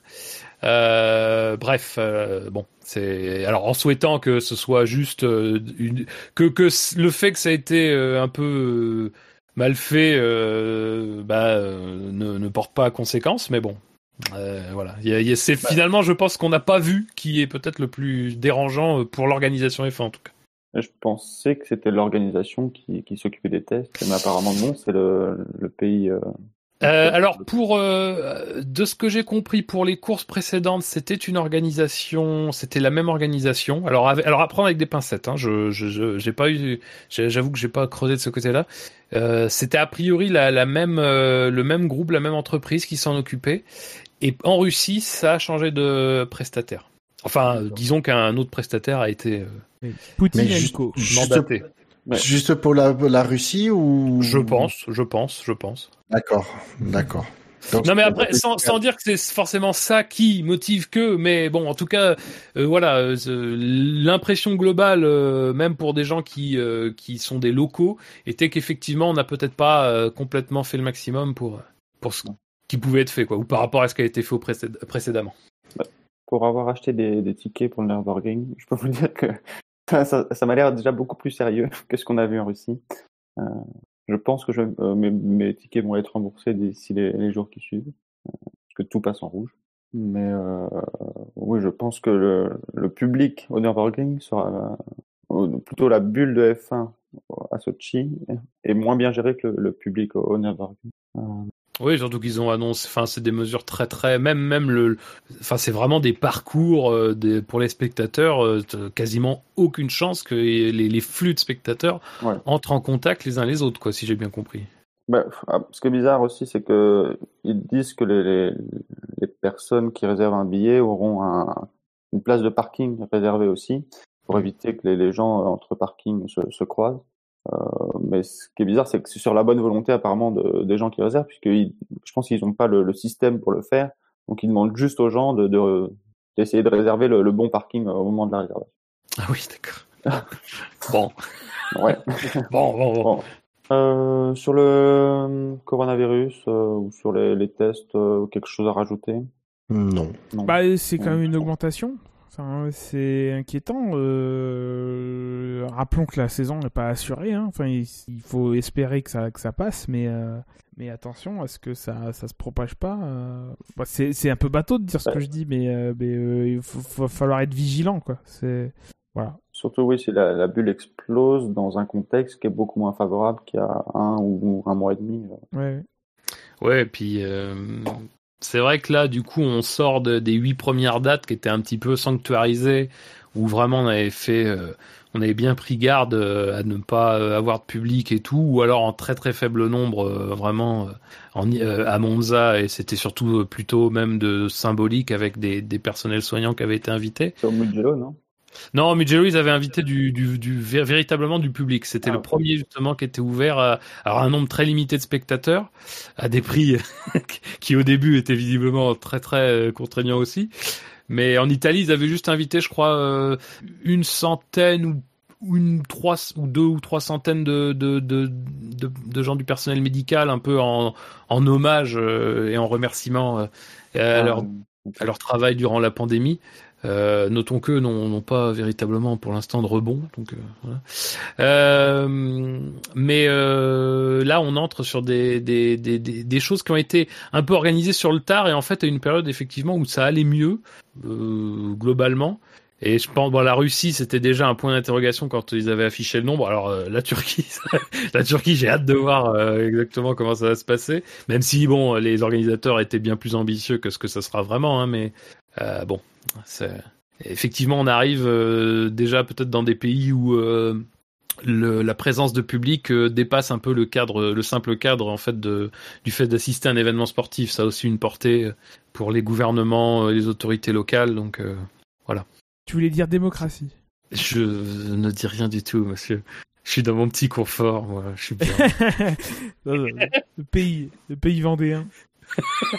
vendéen. ouais, qu'est-ce Ah non. Charentais, pardon, Charentais. ah ouais, attention quand même. Mes excuses. Encore- Écoutez, restons. Oui, oui, non, non. Je vais Les encore me faire excuses euh, aux vendéens donc, que j'ai euh, insultés. On va avancer. Euh, pour se projeter un peu justement vers le, vers le Nürburgring, euh, on a appris cette semaine que Schumacher et euh, euh, Lequel prendraient place dans, dans des baquets de Formule 1 euh, pour les, les essais libres 1 du Grand Prix. Euh, et euh, Schwartzmann serait amené à, à piloter dans une écurie euh, dont on ne connaît pas encore, il me semble. Dont on connaît le moteur. Il- Ce sera probablement un moteur Ferrari. Ouais. Mais euh, à Abu Dhabi. Euh, Il n'y en a pas un, ce Voilà, chez Euh, Il y a Eilert Haas et euh, Schumacher chez Alfa Romeo. Sachant que les trois ont fait une... ont participé à une journée de roulage euh, à Fiorano avec une, euh, une voiture de 2018. Ouais. Alors c'est Euh, bon, marrant parce que selon les sites, ils mettaient plus ou moins euh, de certains noms en avant. Euh, même Oui. même C'est dehors de Schumacher. Alors Schumacher était le plus cité forcément, Euh, mais il y a des des- y a des gens qui oublient Schwarzman quoi. C'était c'était c'était rigolo. Bon, Schwarzman, on a encore euh, quelques semaines avant de le, le voir venir. Que les deux autres, c'est quand même cette semaine.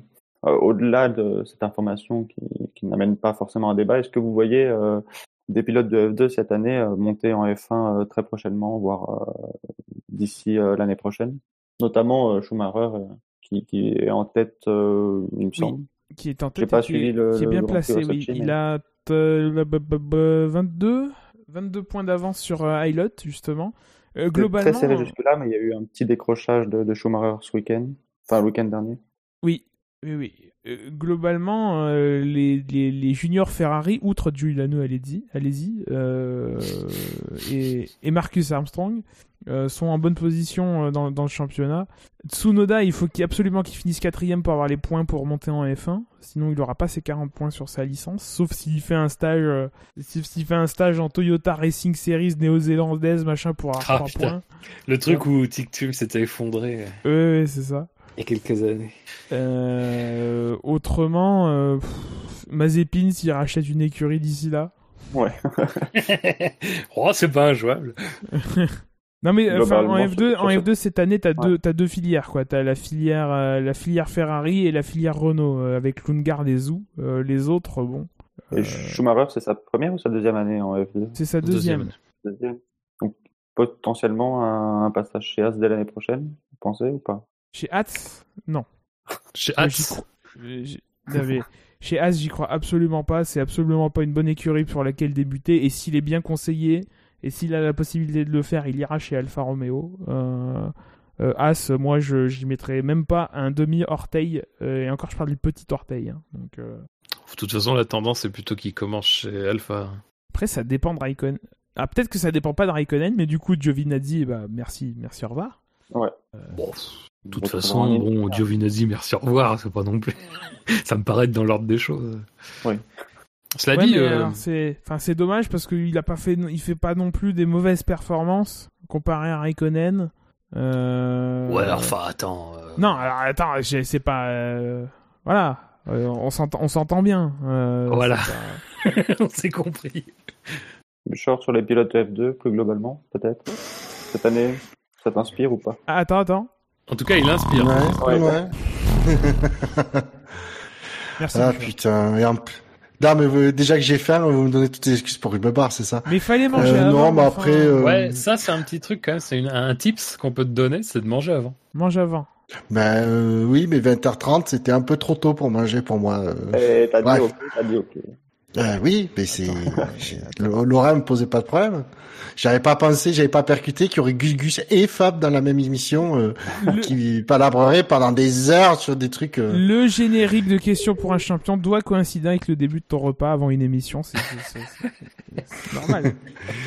Euh, désolé, je suis plus vieux que toi, mais pas, euh, mais plus jeune dans ma tête. Euh, non, mais après sur les pilotes, il n'y a pas de pilote de F2 qui me fait vibrer. On parle surtout de de de, de Mick Schumacher, euh, de de par son nom. Faut faut dire que ça ça fait, dans les médias ça fait vendre, mais euh, non après je je sais pas, ça me non ça m'inspire pas tant que ça. Moi, je suis bien emballé par les, les F2, F3. Je trouve que c'est c'est des bonnes, euh, c'est des bonnes promos Oui. euh, qui sont plus attirantes, je trouve, que les années précédentes. Euh, la- ça donne une image un peu plus, ça donne une image un peu plus professionnelle de, de la pyramide parce que euh, il y a quand même des années Ouais. où euh, le GP2, GP3, c'était un peu, na- c'était un peu euh, la foire à n'importe quoi. hein. Euh, là, c'est un peu plus, euh, c'est un, peu plus sérieux. Alors, ça n'empêche pas que de temps en temps, euh, ça reste n'importe quoi parce que c'est quand même des jeunes pilotes qui veulent se, qui veulent se montrer, mais on est quand même monté en qualité et euh, alors du côté de la c'est après c'est aussi le travail qui a été fait par Berger et par Domenicali à la FIA de, de, de structurer la pyramide il y a plus euh, il y a plus vraiment deux parcours le parcours Renault et le parcours euh, et le parcours euh, officiel euh, GP3 euh, F3 GP3 euh, euh, GP2 euh, ça a tout été réunifié, tout est sur les week-ends. Maintenant, c'est euh, F3, F2, F1 et euh, t'as la Formule Renault et, la F4 pour arriver à, pour arriver à la F3 quoi. C'est un peu, c'est peut-être ça qui a participé à, à cette professionnalisation. Oui, non, mais, mais glo- globalement, après, tu peux. Euh, c'est peut-être effectivement euh, une, une des premières saisons où les effets s'en font le plus ressentir, clairement, mais après, c'est aussi l'impression globale, quoi. Alors évidemment, c'est ça reste des jeunes pilotes avec des défauts de jeunes pilotes. euh, quand tu vois que Hilot, il est deuxième actuellement, alors que putain, les points qu'il a perdus bêtement. Euh, en dépit d'un rythme euh, qui est souvent euh, le meilleur de, de tout le peloton. Euh, à côté de ça, un Schumacher qui est justement un peu plus dans la régularité euh, et qui bah, ne, finalement n'a gagné des courses qu'à partir de la, la, la, mi, la toute fin de saison, quoi, la, la mi-saison, même le dernier tiers si on veut être euh, si on veut aller par là. Et enfin voilà, je trouve que c'est quand même intéressant. Même un Tsunoda, c'est c'est enthousiasmant quoi. Je trouve que ce qui, ce qui manquait un peu ces dernières années, c'était un petit peu de, de des courses où tu te disais ah putain voilà là quand même on, voit quelque chose, on voit des gens qui ont du potentiel, alors qu'il faudra évidemment polir hein, pour euh, ce sont des diamants bruts, mais voilà. Mais surtout l'académie Ferrari est quand même impressionnante hein, de ce côté-là. euh. Même moi, je pense qu'un Schumacher en, en termes de, de, de performance pure est, est pas forcément le meilleur, mais c'est vrai qu'il s'est bien démerdé avec son expérience et tout euh, de la de, de, la voiture et tout pour, pour se constituer une régularité et tout. Enfin, non non, c'est du c'est franchement des bonnes des bonnes promos comme ça. Et puis même en, en F3 c'est pareil là, on l'a vu euh, d'ailleurs c'est la filière Renault aussi qui qui est un peu Piastri, je crois, qui, a- qui était champion. Piastri, Oui. ça sort de la filière Renault. Oui. Pour Cher, alors pour Cher, c'est un peu un parcours euh, un peu bâtard parce que lui, dans la filière Sauber, alors c'est pas, c'est un peu le- l'in- l'intrus, quoi, parce qu'il y en a, il y en a finalement pas tant que ça qui arrive à être hors filière principale.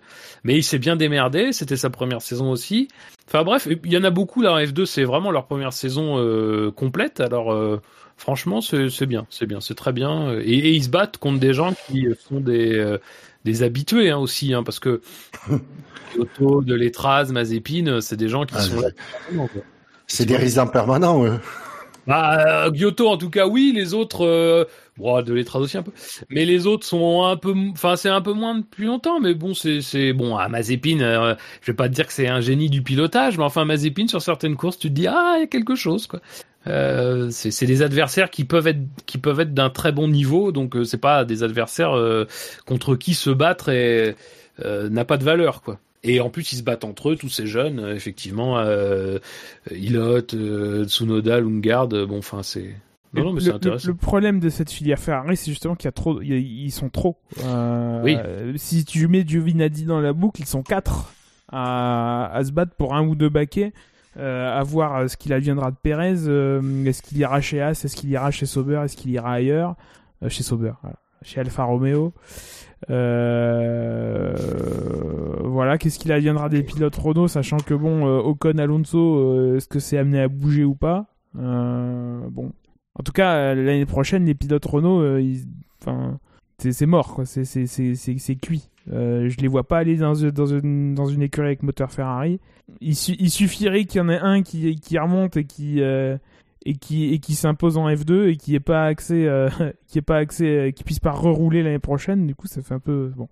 Oui, en préparant l'émission, en faisant le tour de la, de la presse F1, j'ai vu un titre d'article, genre Ferrari a trop de jeunes pilotes, mais, mais ne s'en plaint pas. Bah, ça contraste avec euh, avec euh, l'après Bianchi où ils se sont retrouvés un petit peu. euh, Disons que dans la, la, la Ferrari Driver Academy du départ, il restait plus que Bianchi et voilà quoi. C'est bien de terminer sur une note positive. Oui. Euh, avant de lancer le générique. D'ailleurs, euh, ça va, c'est- quasiment le jour anniversaire là. Oui, c'est vrai. Si on Nous est- sommes si on est tout à le fait- 3 octobre. L'occasion évidemment d'avoir une pensée pour tous ceux qui nous ont quittés.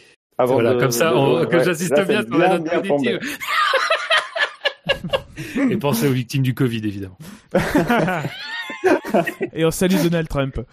Là, par contre, tu montes, tu montes les mots de la bouche, Gus Gus. Euh, on va arriver donc sur le, le- la semaine du, du Grand Prix de, de l'FL à Nürburgring. Ah, un nouveau Grand Prix. Yes. Sacré Gustave. Euh, donc, euh, pour rappeler qu'il y aura les articles et les podcasts habituels euh, du SAV, euh, une preview qui devrait arriver jeudi ou vendredi matin dans le, dans le pire des cas, euh, le warm-up dans le week-end et euh, le débrief euh, le lundi ou le mardi euh, qui suivra. Parce que, messieurs, le SAV de la F1, c'est Je sais Euh, plus. l'actu. Point FR. T'as l'actu. Non, c'est pas ça, Fab. Ah bon, c'est pas ça? C'est la famille. C'est- Quentin qui, a mal lancé. Mais non, pas du bah, tout. le, S- le SAV, c'est sur savf1.fr. Mais c'est pas là qu'on le dit, enfin. Ah, parce que, Oui, parce que mais la. F1, c'est, Mais non. ça marche parce quand que- même, en fait. Mais non, le Mais truc, le la phrase, c'est parce que le, parce que la phrase, c'est la F1, c'est sur savf1.fr, parce que les SAV, c'est, Mais si j'ai envie tu de le faire dans l'autre sens, le tu t'es planté à vous, c'est tout. On sent qu'il a vécu en Belgique, ce mec. Il y vit toujours, hein. Le SAV En fait- de la F1, c'est surtout un, un podcast Club 153 création. C'est vrai. Ah, c'est vrai qu'on le dit pas assez. Pour, pour ne pas dire pas du D'ailleurs, visitez la page. Club. Et, et les remarques, vous pouvez les envoyer directement sur le compte Twitter de Gus Gus. C'est vrai qu'en quelques mois, j'ai fait deux sites web qui. Je, je vous montrerai en privé le deuxième site web que j'ai fait récemment. C'est quelque là chose. là là. Vos remarques seront aussi bien accueillies que la lettre euh, de Gus Gus à la FIA. Voilà. Adressé, voilà, Gus Gus, 8 places de la Concorde, euh, 60, euh, 75 008 Paris. Allez, messieurs, merci euh, d'avoir répondu présent pour cette émission et euh, à très bientôt. Merci aux auditeurs de nous avoir écoutés. Merci Et à à toi. bientôt. Mer- merci à tous. Voilà. Salut. Ciao, ciao. Salut.